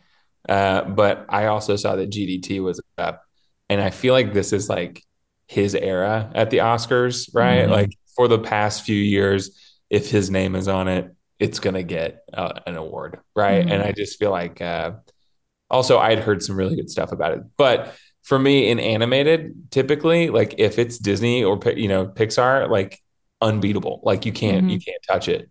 Uh, and this time it, it came down to GDT. Yep. And I was surprised by that, but also not. Well, doesn't that make it even weirder that Lightyear wasn't nominated? Dude, that movie. Oh, I forgot about that movie. I thought that movie was so I could I guess I went in with such low expectations. I love that movie. I thought it was really Cool. good. Nice. Nice. Yeah, I, I haven't seen it. I've I've been kind of like I'm not anti animation, but I don't seek it out. Um, and I also like I've been kind of telling myself, well, I have a kid now, and like in a couple of years, they're gonna be watching. Actually, Sophie was watching part of Turning Red. Um, on Sunday, she would just like watch it, and then she would like keep playing on the on her mat. But I'm like, I'll just watch them That's all so with my kid here in a couple of years. If so. you want her to get into movies like Interstellar or Arrival or like good sci-fi, start her on Lightyear because Okay. they actually try to make like a decent sci-fi movie and then they tried to make it for kids. cool. It's solid. Nice. Nice. Okay, I'll check it out. I'll check it out because I I feel like a lot of people have been really down on Lightyear, and um, and I I trust you, Colin. It's just, dude, it's just the Toy Story thing, right? Like it's Yeah. been too, it's too many Toy Story movies. I get it and, and agree. And when they re- announced that, I was like, ah, we don't need that. Like you don't need to make that movie. Uh, and then I Shelby was out of town, and I was like, I have literally nothing to do. I'll watch this movie, and it was solid. That's Yeah. neither here nor there. We can move on. The the last thing I was gonna say about animated uh feature film is there's a movie called Mad God that was made by a guy named Phil Tippett. Did you see it, Colin? No, I saw it on your list yesterday, and I was I am interested in it. Ma- big caveat.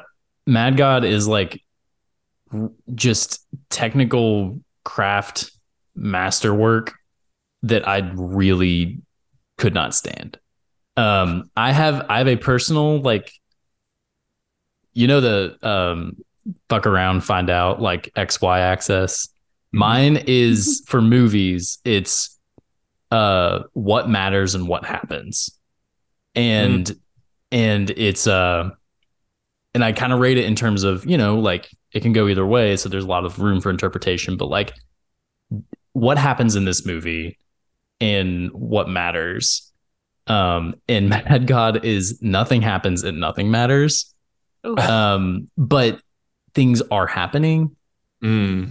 but nothing happens like there's no there's no like concrete result.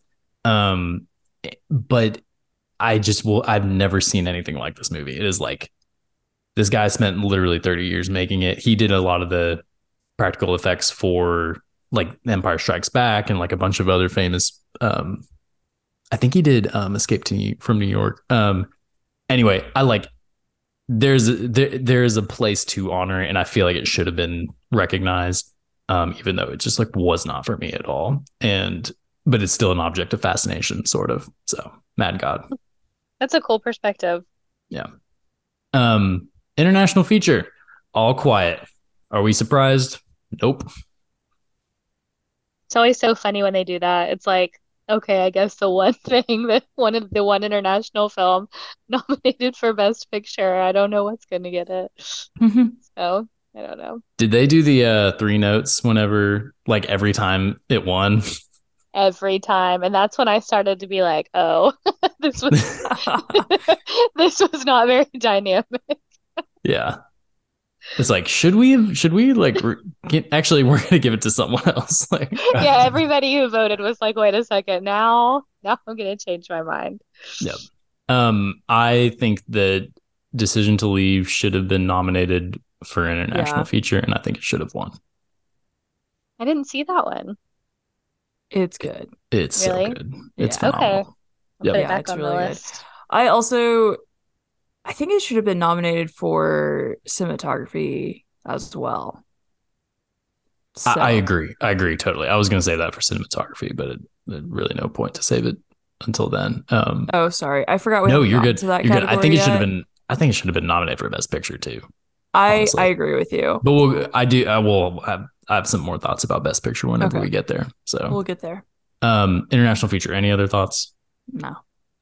documentary feature. I saw Fire of Love and I just fell in love with it. I loved it so much. It was my second favorite movie, I think, from last year. Um, watched it on my couch and was completely transfixed. Um, Navalny ended up winning. Um, really, apparently, like very powerful. His uh his wife and his daughter accepted the award, I believe. Is that correct? I don't yes. know. Yeah. I had his wife do like a little speech. Because because he's a he was arrested, right? Yes, Oh, he's, in the one who's right in now. prison. Yeah. Oh, Yeah. So- So, it my understanding of it is like it's about this journalist who's trying to like report on Germany, Russia. I think it's Russia, Ukraine, isn't it? Russia. Yeah, Yeah. the I don't Russia and Ukraine situation war war that's happening. Uh and I think he About was how it's bad. How, how how about war is bad? Yeah. Um and so I think he was arrested and so his wife and I guess his daughter accepted it on his behalf. Yeah. So what is all the beauty and bloodshed? Both Colin and Shelby put that. So have you guys watched it? seen it? But Okay. they I they showed trailers for it at our local theater here, and it is a uh, basically from what I understand from the trailer, and somebody who has actually seen the movie is going to hear this and be like, that guy has no idea what he's talking about.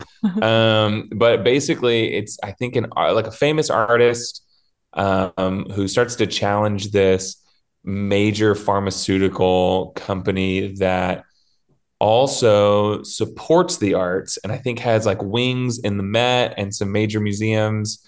And so it's kind of it's it's really risky for this artist to challenge that really Okay. powerful family. Yeah. Uh, but they're it to to this artist responsible for that she's you know saying that this family is responsible for you know mass opioid deaths and um anyway it looked really good it, it looked political and um that's that's really all you need to win that category as far as yeah. i'm concerned and so yeah what were you gonna say I didn't. I didn't see any of them either. Uh, we just thought that would that was the one I'd heard about, and Yeah. um, so I thought it might might win since I I fell so out of the loop on dogs. So yeah, Yeah. Um, editing. I don't understand why Banshees was even nominated for this. I don't, I don't feel like that was a particularly Yeah. well anim- or well edited movie. We're yeah, we're getting down to the point where I'm like, oh, I actually have a little bit like some more thoughts about the actual nominees and kind of Yeah. some things that were snubbed. Honestly, I think that the Fabelmans should have been nominated instead of Banshees because there were some really, really great moments of editing. I'm thinking of like the part in the Fabelmans when their family is falling apart and he sees himself recording it mm-hmm. in the mirror, even though it, he, and he's like, he's just saying like, I view my whole childhood now like through as if I was like making a movie and that's like a curse basically. So it's just like really amazing. And then when they're driving, like so many great editing moments. I was like, this is good. This is so good. I was just not nominated. So, but everything everywhere all at once is all editing. so like Yeah. very deserving uh win to Paul Rogers, who people are like thirsting after. They're like, Paul Rogers, that editor is hot. So what didn't he say that was his second film? Yeah. I think he said that last night when he was accepting his award. Only his second Ye- film to edit. Yes. yes. How mad do you think the rest of that auditorium was when he was like, guys, this is only my second movie? he was a little bit flippant, but like very chill. So I was like, Yeah. okay, I respect it. So yeah. Um, he did not do I thought I thought for sure maybe he worked on Swiss Army Man with the Daniels, but he didn't. His first film was something else. Um, I can't remember. I think he Oh, worked no. on You Cannot Kill David Ar- Arquette, that uh, documentary. Yes, that was I Oh. yes. Cool. Yeah. He did work on that. And that is the only other like like feature. All of the other ones have been uh vi- music videos. Oh, so he worked with the Daniels on their music video for Lil Jon and DJ Snakes turned down for what? A No way. Another Yeah. piece of American cinema that we all know. Right. Yeah. Right. So, um, yeah, he also worked on the music video for My Song Five, which is a Haim song with ASAP Ferg. Oh, cool. Yeah. So, but yeah. Um, Shelby, you had Top Gun winning this one. Yeah, I just thought, I don't know. I mean, I after I after everything everywhere all at once one, I was like, yeah, that makes sense. But I don't know. I just thought all the all the practical effects they did in Top Gun. I mean, and all those guys were like, I mean, they were really flying in a lot of it, right? They were just Mhm. in not in the pilot seat, and I thought to make it look like they were all, I don't know. I thought I thought that thought they were Yeah. a good contender, but not Yeah. surprised that they not surprised that everything everywhere all at once won instead. Because you're right, that whole movie is editing. Yeah. Deser- Yeah. Deserving nomination for sure Mhm. for Top Gun. Um, Yeah. Cinematography. Best Picture predicted All Quiet.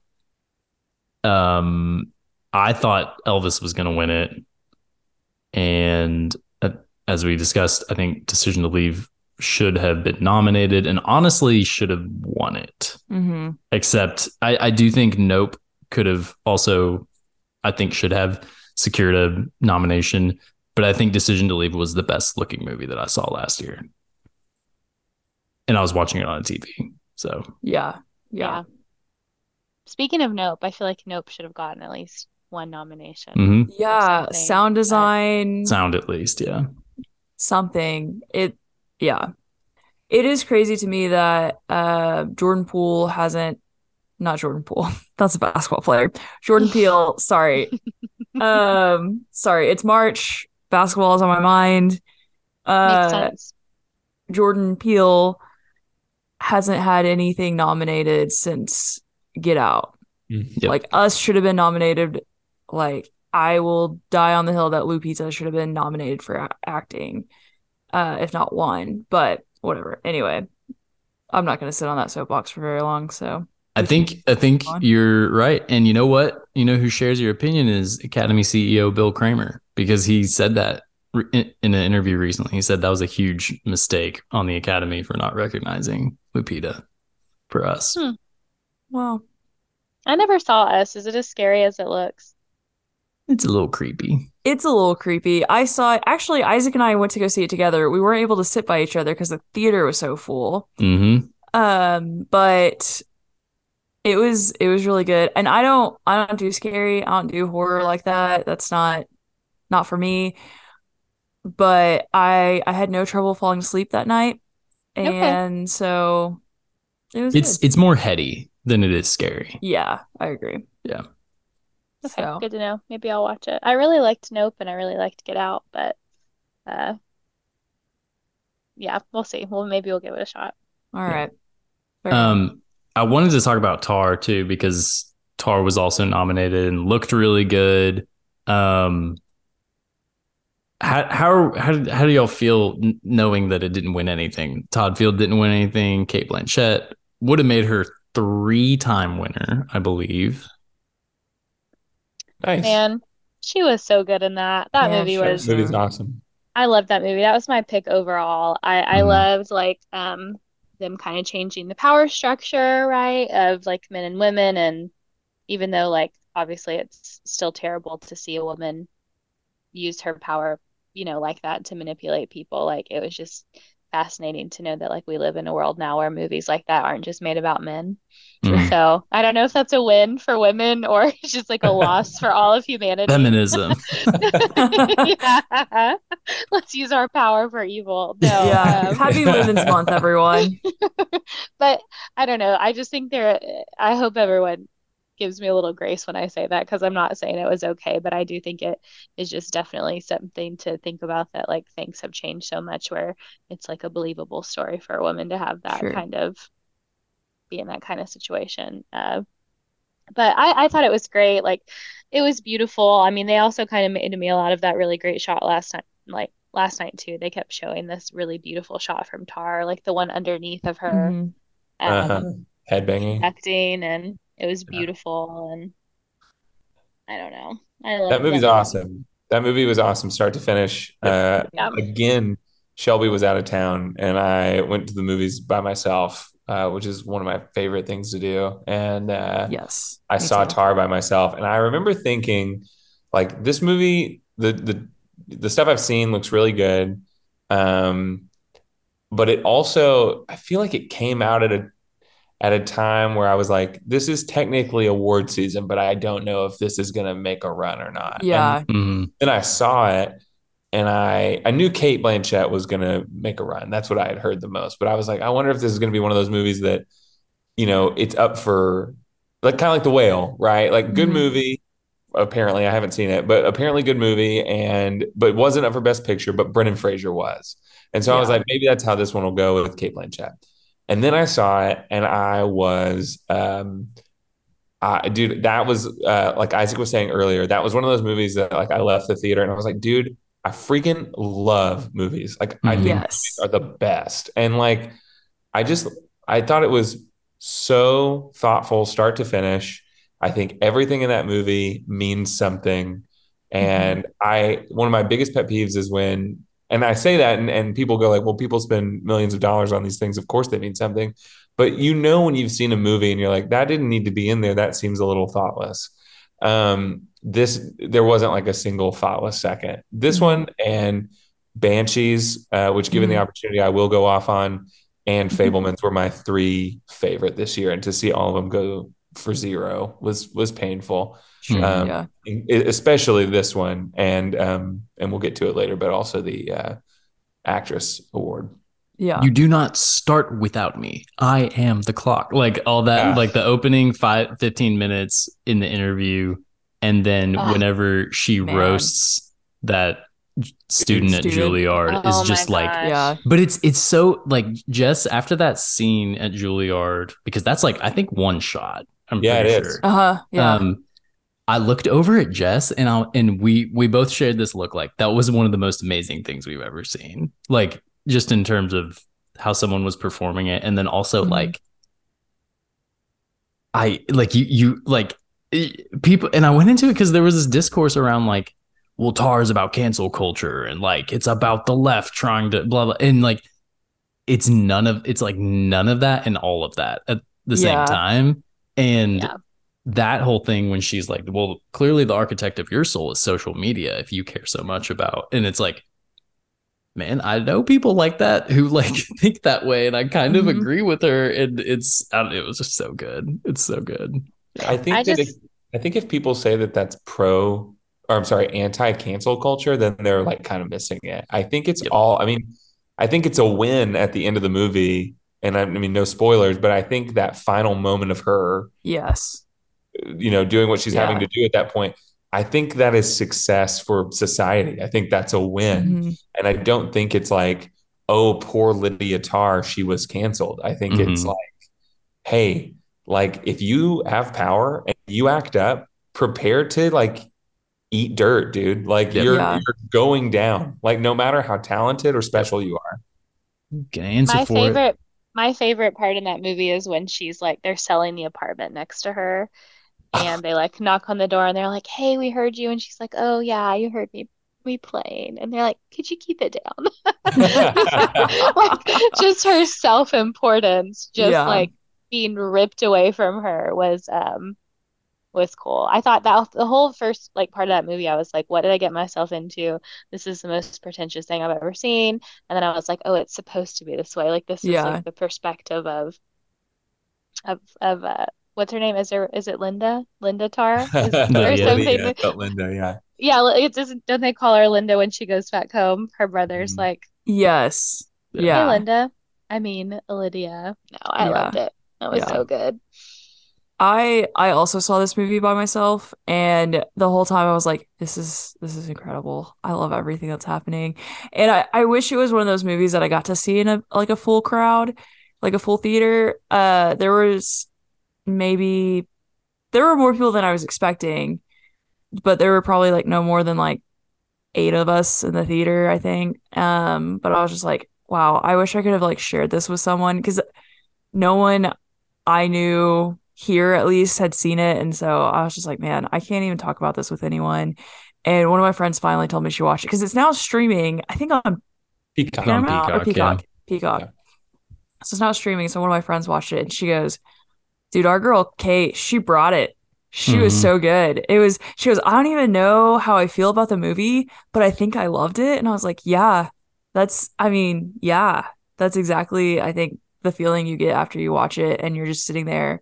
It's one of those movies where I sat in the car afterwards and I was just like, wow, that's, to quote Harry Styles, that is a movie. That is it movie. feels like a movie. This feels like a movie. You So- texted me like all caps tar. yes. Yeah. I immediately I was texted like, Isaac and I gotta was see like, it. I tar. gotta see it. So Um, anyway. writing, adapted screenplay, went to Sarah Polley for Women Talking. Um, I saw Women Talking on Sunday, uh, Sunday morning, because I had to feed Sophie. And um, then Sophie wasn't talking, she was sleeping. But what did you guys think about uh, Women Talking? That's a perfect Sunday morning movie. Mhm. Feels it felt feels like a Sunday morning kind of. I don't know what that even means, but it feels like it's got Sunday morning energy. Yeah, Is it feels it- like church a little bit. I can see Is- that. Is Yeah. it easy like Sunday morning? Yeah, Not, you not know it. quite. Not quite. Um, Olivia, did you see it? I haven't seen it yet. It Oh, wasn't girl. like showing anywhere around here, so I haven't. Apparently, it's on it. Prime now. I had It's no idea. It it might not be on Prime. I think it was like only until the Oscars. Yeah. Um, but you should check check it Okay. out. But it was it was good. Yeah, we watched it Saturday night, and um, at first I was a little like, oh, it's kind of on the nose. But then as the Mhm. movie um progresses, it's I loved it. I um.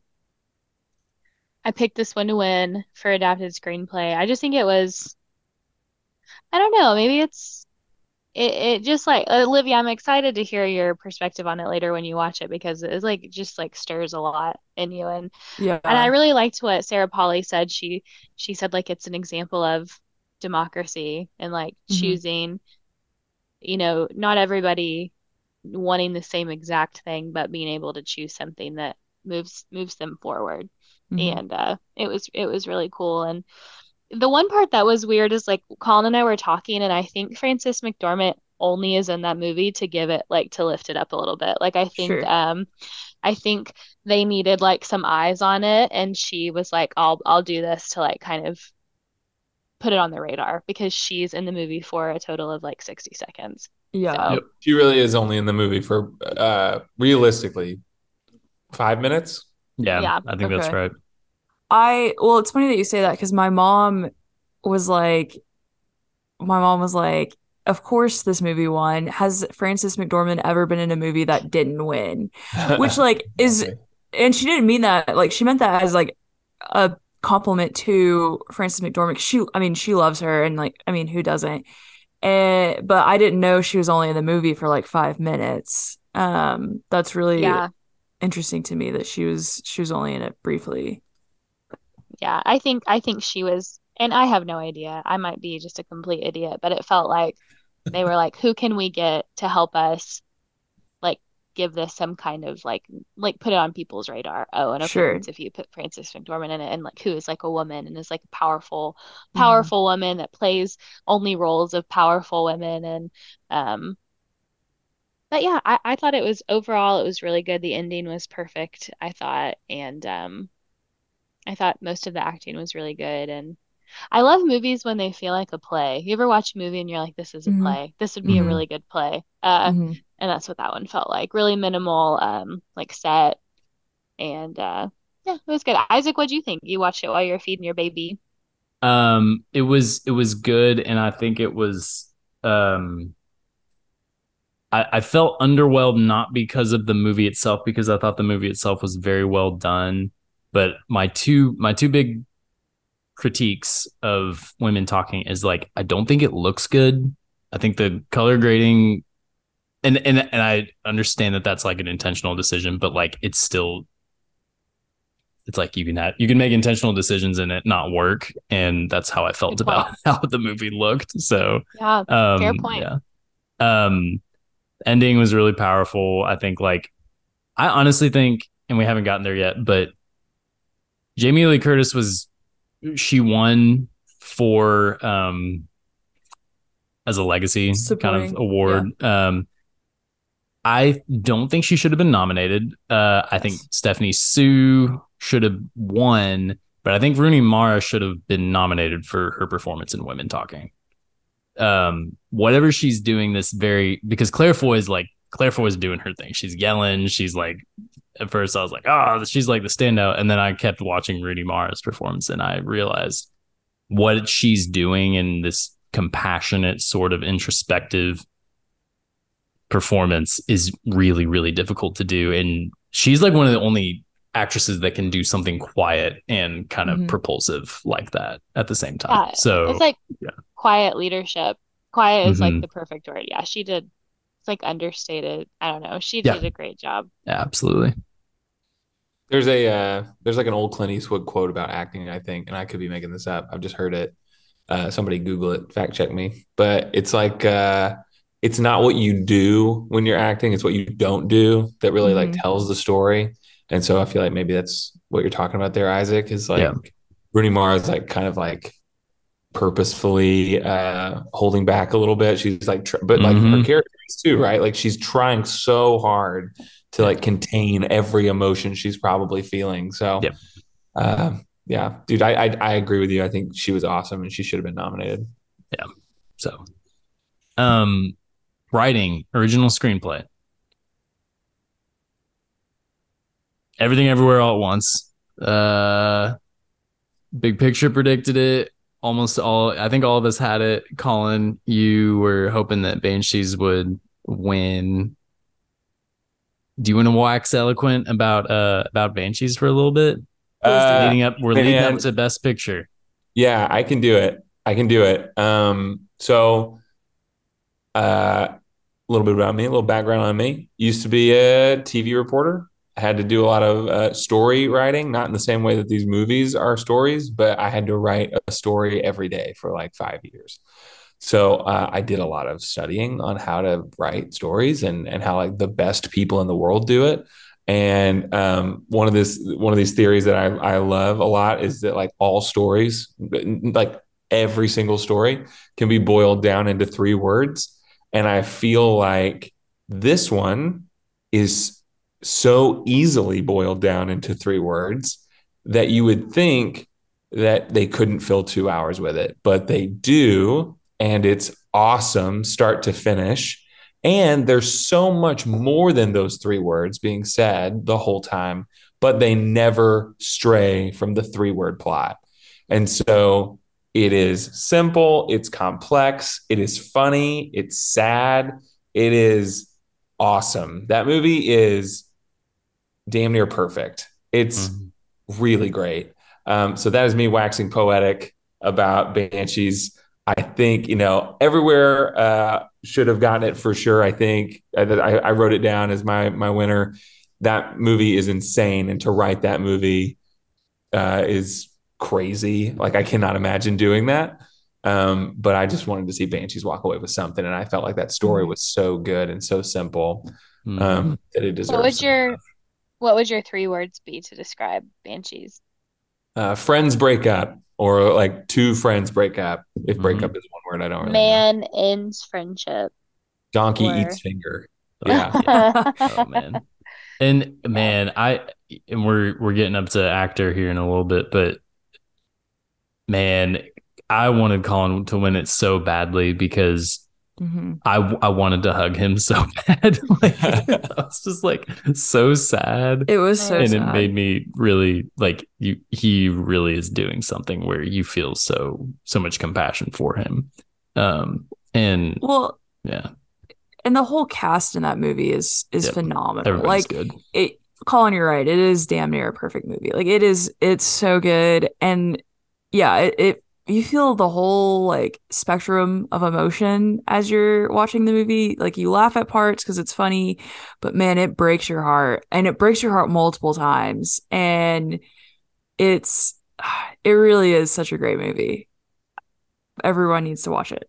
yep just don't ask me to put my donkey outside when i'm sad It was so sweet. Yeah. And then Ginny came to the Oscars last night. Yeah. Oh yeah. I saw a headline today that said like, no, that wasn't the same donkey. And I was like, come on. That was man. just some Like, that donkey. didn't need to be published. Like, Why why would you do that? Like just let me believe that it was me the same believe. donkey. Yeah. can I believe in something, please? Yeah. I think for a second, Colin, Fa- do you think there's any chance Colin Farrell thought it was the real one? Because he like waved hi to it, like when He it was was like- on stage. Yeah. He he, was he like, did what y'all did. He was like, I, he was, yeah, he was like acting like he recognized it, and I, and I was like, wait, that's not, that can't be it. But yeah. that was cute, still cute. All right, we're coming down to the wire. Um, if I'm moving too fast, just tell me tell me to shut up. Uh, actor in a supporting wo- role.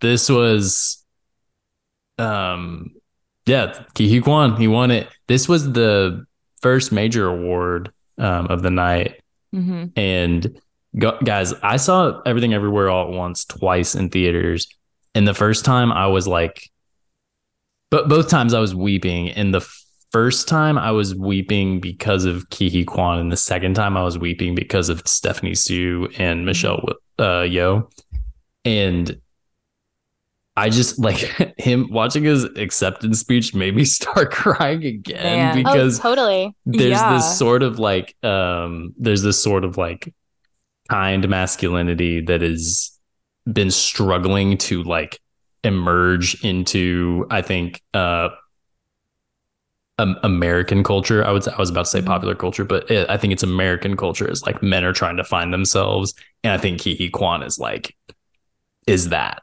and and Yeah. so like I th- I think that's one reason I like feel so seen whenever I watch everything everywhere all at once. Um, but also like just knowing what it's like his story and how he didn't have any work before and after everything everywhere, and now he will have work for the rest of his life, and like Mhm.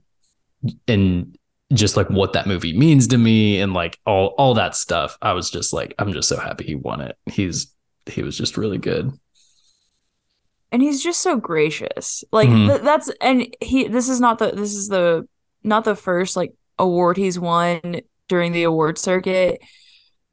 But he's just been so excited to just be there. Like just to to sh- be asked to show up and everything. And it's just been really really sweet to see someone who's been burned so badly from Hollywood just like still have his like spirit about him. Because my spirit would have been broken. I would I could never actually go to Hollywood and do this. One, because I'm a terrible actor. Two, um, they would they would say something about my body image or my about me as a person, and it would break me. It would immediately break me. And so the fact that he's just so just uh, this radiant ray of sunshine all the time.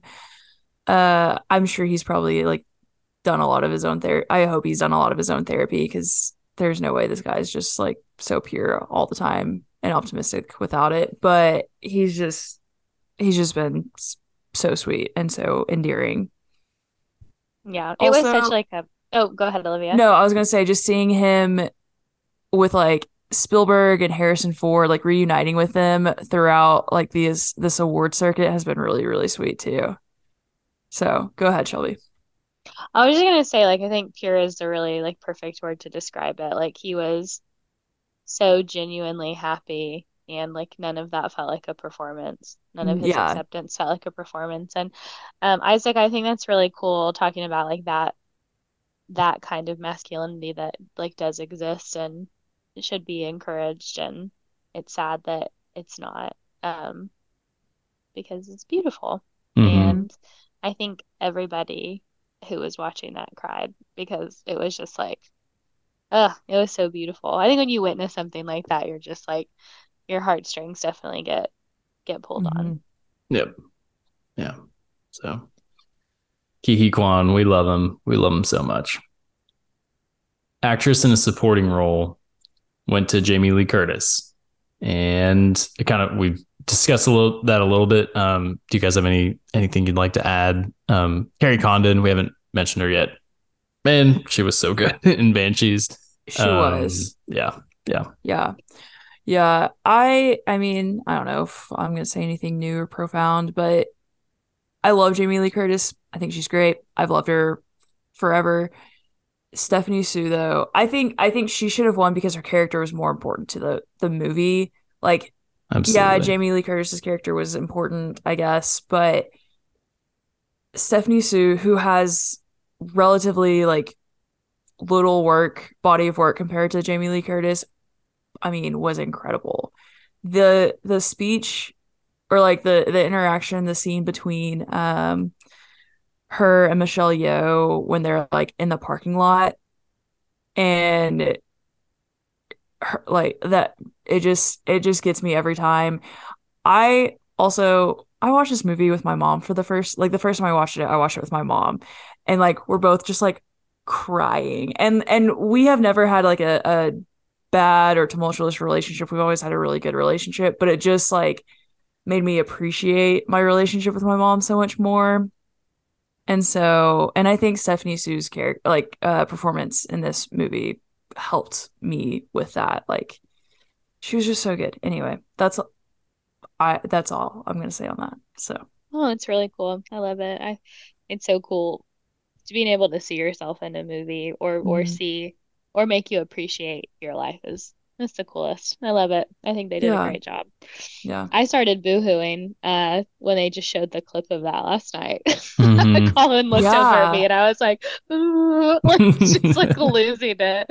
Um, but yeah, it's such a it's so cool. The mo her what did she what is the line she says? She says, um, nothing matters. Or what is what is it? She's like, we can do I could be anywhere in the world right now, but the place where I want to be the most or something is is right here with you. hmm Mhm. Um, and it's Rules. Yeah, it's so sweet. And I, I mean, I don't understand that like from a mother's perspective because I'm not a mom and I probably won't be.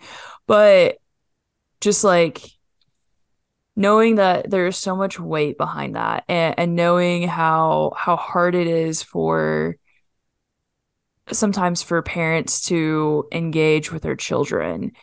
Um and knowing that like that's really at the core what I think most parents would would say is like they want to be with their children, they just don't know how. And I think that that's I, I, I I'm speaking just from like what I've heard from my friends whose whose parents are immigrants like that is really hard for them is is getting their parents to to say something like that. So like vulnerable and sweet and endearing but also kind of heart it's like heartbreaking because they don't I, I think a lot of parents don't know how to s- verbalize those things to their their children. Um, still happy for Jamie Lee Curtis, but yeah, Stephanie Hsu should have won it. yeah Actor in the leading role. Mama, these these sandworms are coming to get me. Uh, y'all know? I saw a bunch of really funny tweets about how uh, like Austin Butler's Butler has been fired from Dune Part Two for speaking in Elvis. You guys think like I don't remember what his voice sounded like before, but like he's definitely still doing it, right? yeah, he's still yeah. doing it i don't remember him sounding like that although i don't know if i ever actually saw anything he was in i don't know if i heard him speak before this He was in um, Once Upon a Time in Hollywood. He's the Tex character at the end who has the gun, but that's also Southern cowboy talk. So, like, yeah I'm the that just devil. yeah, yeah, I'm the devil. what does he say back to him? He says, like, no, I'm dumber than that. yeah. He, he's like, no, nah, something dumber than that, like Rex, because he's because Brad Pitt's high. Man, I love yes, that's a great that's a great movie and a great scene. Uh, but that's yeah, I'm with you, Olivia. I don't remember. It seems like every time I've looked that up, like what did he sound like before? I get like a clip from some Disney show or something where he's like 10, and I'm like, that's not a fair comparison.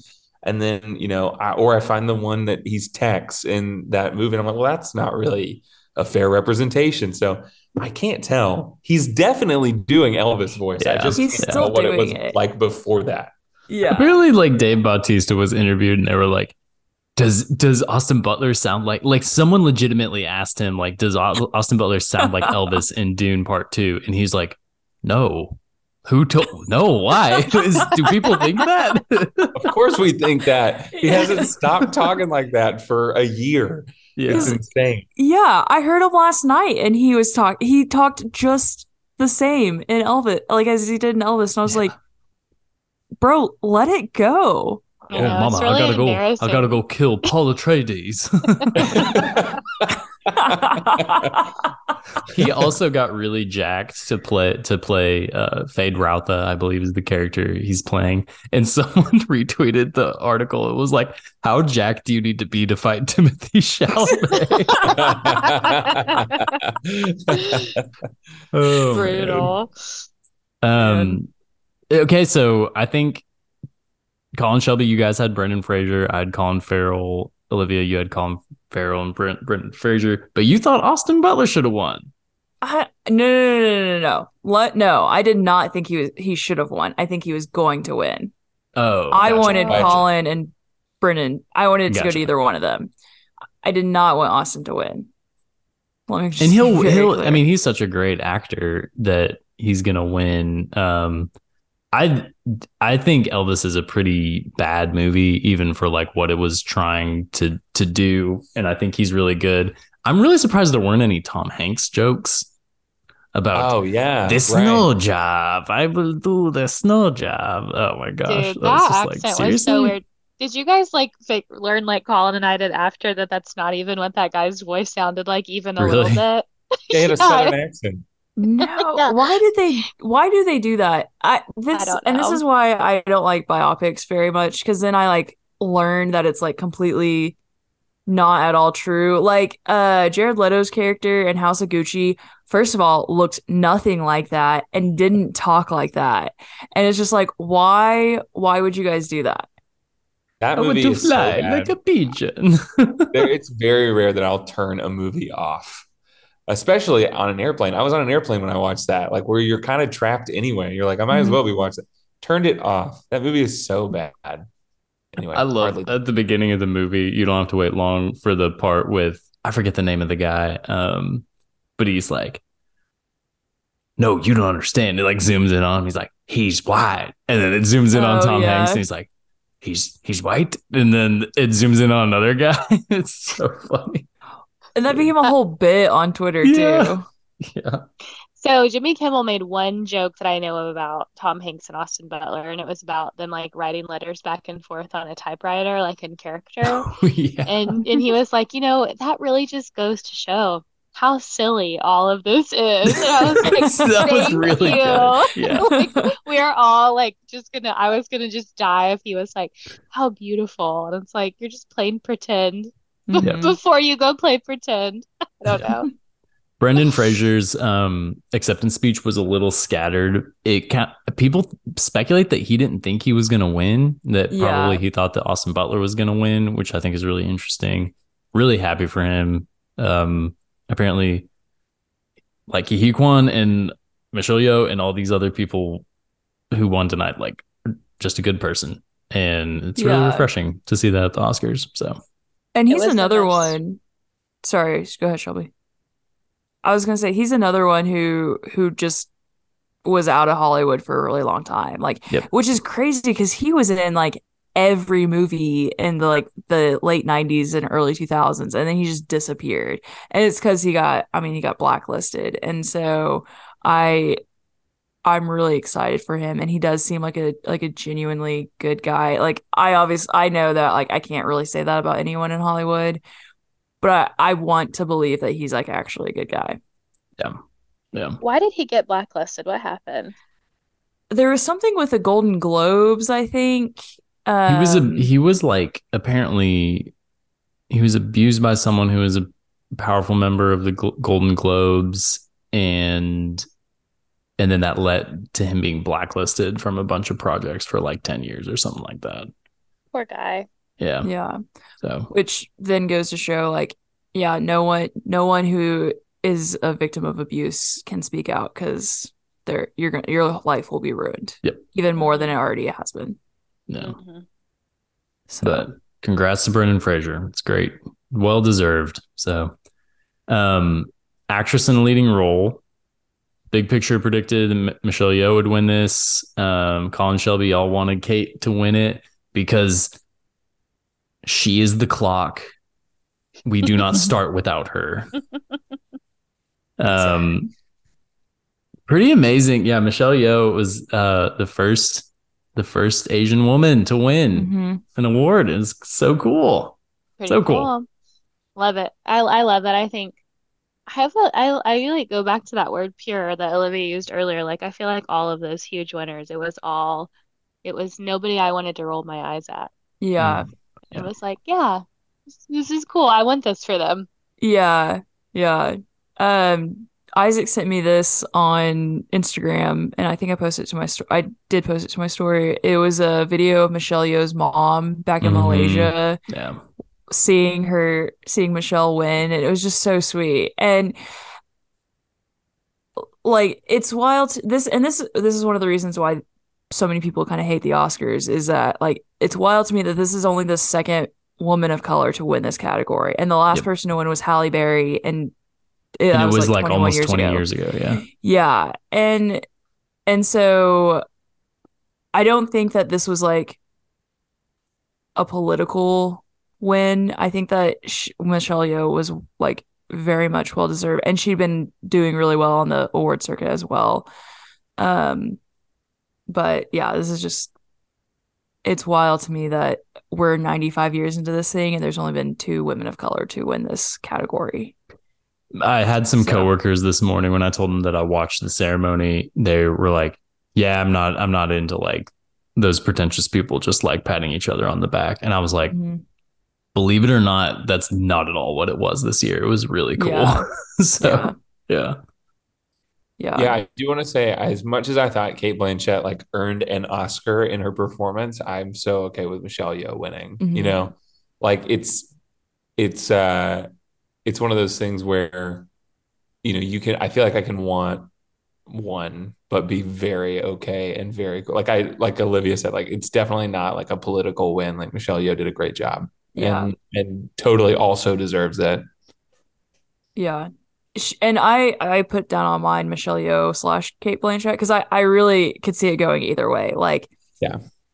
I mean, I said I said this earlier. Like, Cate brought it. She was so good, and like she was she was so convincing that I think that people thought Lydia Tar was a real person. oh yeah, I was gonna Dude, mention that real.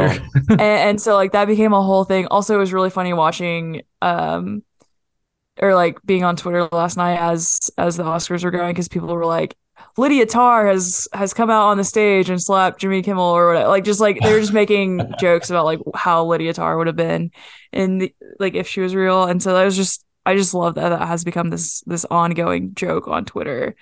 Um, but it's because Cate Blanchett's so good and she's such a great actress. Like she really, really is. Mm-hmm. And so I think I, I I wanted Michelle Yeoh to win, but I'm I like yeah, it would have been one of those things where if like Cate wanted to be like yeah, she deserves that too. Mhm. yeah, But you know, we would have heard a really pretentious acceptance speech, probably. Sure. Oh my If God. She she would have been in even character as as Tar. yeah. Oh my gosh, yeah. That would have been hilarious. amazing actually.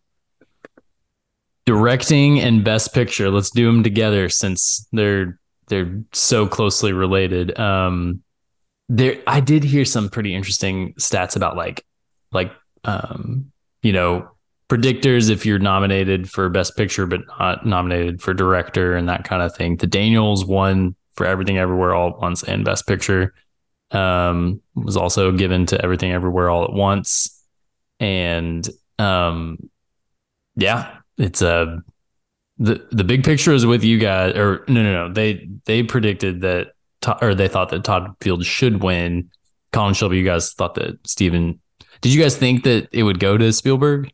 I honestly did. Yeah. Really? I mean, Yeah. I I knew that if it didn't go to him, it would go to Daniels, but I and I kind of you know could see like a reality where Daniels would win because I I had a feeling everything everywhere was going to sweep, but I thought for sure like if Fabelmans is going to win anything, it's I thought it was either going to win best directing and then Mhm. everything everywhere would sweep everything else and they would give it to him as kind of a lifetime achievement Yeah. or it would be one of those years where everything everywhere wins everything except best picture uh, Yeah. and it's like all of a sudden you know best picture is some out of left field why didn't it win anything else kind of pick uh, which i feel like has happened in the past you know it'll be So true. Yeah. Yep. what i mean was did grand budapest it won like a it seemed like a lot of awards one year Yes. I don't think it got best picture. I think something else did, but it felt like one of those. I thought that was maybe going to happen where it would either be Steven Spielberg will get best director as this like lifetime achievement thing, um, you know, getting an award for being a director about a movie about becoming a director, um, Right. Yeah. or everything everywhere would get everything, and um, then Fabelmans might win. Uh, but anyway, neither of those two things happen. Um, I'm just I'm more surprised that Steven Spielberg didn't win the for the for the directing Yep. uh, award. Yep. And it goes, it just goes to show, as we were discussing earlier, it is really strange that it just dominated. Like Return of the King got 11 in 2003, and then Slumdog Millionaire got eight in 2008. And everything everywhere all at once got seven. Like that's how that's how dominating it was. It was cr- it is just crazy. And like Spielberg and Todd Field and um not yeah, like like they didn't win anything. It was crazy. Banshees didn't win anything. Um, and so I, you know, I look back. I, there's a discourse kind of about, well, is everything everywhere all at once going to age badly now that it's um got all this like reputation now? And I really don't think so, because the other thing about this this slate of movies is like Top Gun, Everything Everywhere, and Avatar are going to like really, I genuinely believe this inspire like a next generation of filmmakers who see these movies when they're like 13 and 14 and 15 and be like, I want to make movies. Like I want to do something like that. And I think it's Everything Everywhere is just going to continue to age beautifully because it is like transcendent and yeah, in that way. So anyway. I I know I just went on a rip about the directing thing, but I do have one more thing, and that's that um, I feel like this whole Oscars run was kind of like th- this is like representative of like the Hollywood that people want, and that like I think Hollywood Mhm. wants to be, Great which point. is more diversity in uh, nominations, more diversity in winners, uh, and then you know Brendan Fraser. The, the men that did win are like guys that are kind of comebacks or people that aren't just total dirtbags. You- or not like, just uh, like think- the not like Disney Prince handsome like Right. Somebody Yeah. somebody said it earlier that um that oh I mean, Shelbs, it might have been you. There was no one on stage last night that you're like rolling your eyes at and going like Yeah. "God, this guy again. Right. Like um so I think everything everywhere all at once is is best picture in that world, right? Where um okay, a couple of, or a few years I guess now, um, you know, when Birdman won, I think a lot of people saw that and they were like, this is not like a classic Hollywood big, like beautiful movie movie, but it was the most like envelope pushing movie, maybe the most like, uh, it was definitely uh, the most interesting uh, story and the most like like uh, interesting cinematography. And I feel like everywhere, everything or everything everywhere all at once does that, where it's like it is definitely the most envelope pushing of all those movies. Mhm. Uh, it is the most different, and it's going to be the one that like pushes movies into another. Like like Isaac was just saying, like that's the one that people are going to look back on and go, oh, that's when things got different. yeah And so I feel like this whole season was just th- this is like the flip into the next generation of what the Oscars and what Hollywood is going to be. Yeah absolutely and and i feel like um you know as as awards go just going back to like the show itself before we wrap up last year i like missed our church small group in order to watch the show and was regretting it. And then around that time will smith slapped chris rock. And i was like wait oh my gosh that just happened. And then like but then after that it's like it is bad for the academy that that happened. And it's bad that the show was so bad. And it's bad that like it got even fewer viewers than it did from the year before um and so i was just like well they have nowhere to go but up from here. And i feel like this was overall like ultimately extremely meaningful because of everything everywhere all at once discourse uh or not discourse but um the fanfare surrounding it and the wins now that it has. So I think this, yeah, I think this was this was a great, great uh, ceremony. So, yeah, Yep. I felt very very kind kind is the word I like it felt like uh yeah. wholesome felt like a wholesome wholesome night which sometimes it's gross and like you said last year it couldn't really have gotten any worse um yeah I liked it it was a good use of time Mm-hmm. Yeah, it did feel wholesome. Yeah, you were cheering for everyone who won. Like you were excited that they won. Um, even if you didn't necessarily like like you wanted maybe someone else to win, you weren't upset that they won. I think yeah, Shelby and Colin, you guys know that. And also like I think going back to like kind of what we were talking about Top Gun and like Avatar and you know the Fabelmans, like these movies ins- like are I think are inspiring and, and they're just pure and they they're fun and they're good and it's just these are why we love movies. And and I'm just grateful that I, I really feel like this was a good year for movies. Um, and I think it's pivotal, and I think like this was important because we're going back to hopefully we're moving in a direction of like movies for the like for actually making movies and not just like let's just turn out another franchise movie and just make some money and be call it a day or like reboot something for the 15th time because people kind of like those characters.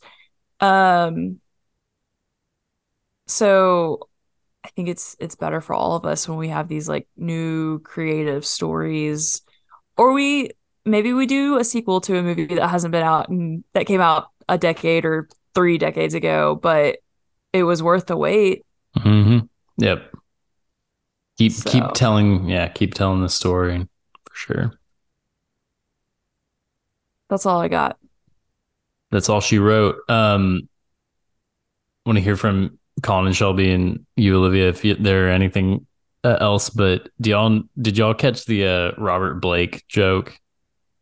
Dude, yes. And I was like, it took me a second to remember who that was. And I, and then I was like, oh my gosh, that was like the raciest joke I felt like he had all night. And he just like put it in right And and I think I think people understood it. I just laughed because I watched Lost Highway last year, like just a couple months ago, and he is so scary in that movie.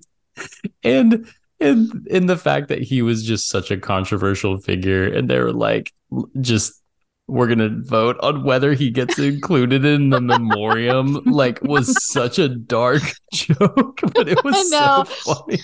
And like part of me, like once I want it to be true that like they cut that from the script or something, and he and he just did it anyway. Yeah, because it was really edgy, but um, I thought it was pretty good, and he just moved on really quickly. Um, but what about um, Cocaine Bear making an appearance? Oh yeah, Yeah. we I, we should have mentioned that at the top. What did how did we not talk Dude. about What a great celebrity I- cameo. I adore Elizabeth Banks, and I loved her whole shtick up there. Uh, with and she Cocaine was like Bear. sick or something, and she was Yeah, like, "No, I'm looked giving this award. I love. I, Yeah. she's so great. I love her so much." Yeah, that was that was a lot of fun. Yeah. someone someone said Cocaine Bear there at the Oscars looked better than Cocaine Bear in the movie, and I thought that was really funny. I haven't seen it yet. Did you guys see it?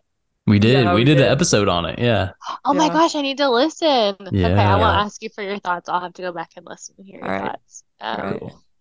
Yeah, I almost I was gonna go see the other day I was gonna see either Cocaine Bear or uh this old movie by Billy Wilder called Double Indictment or something.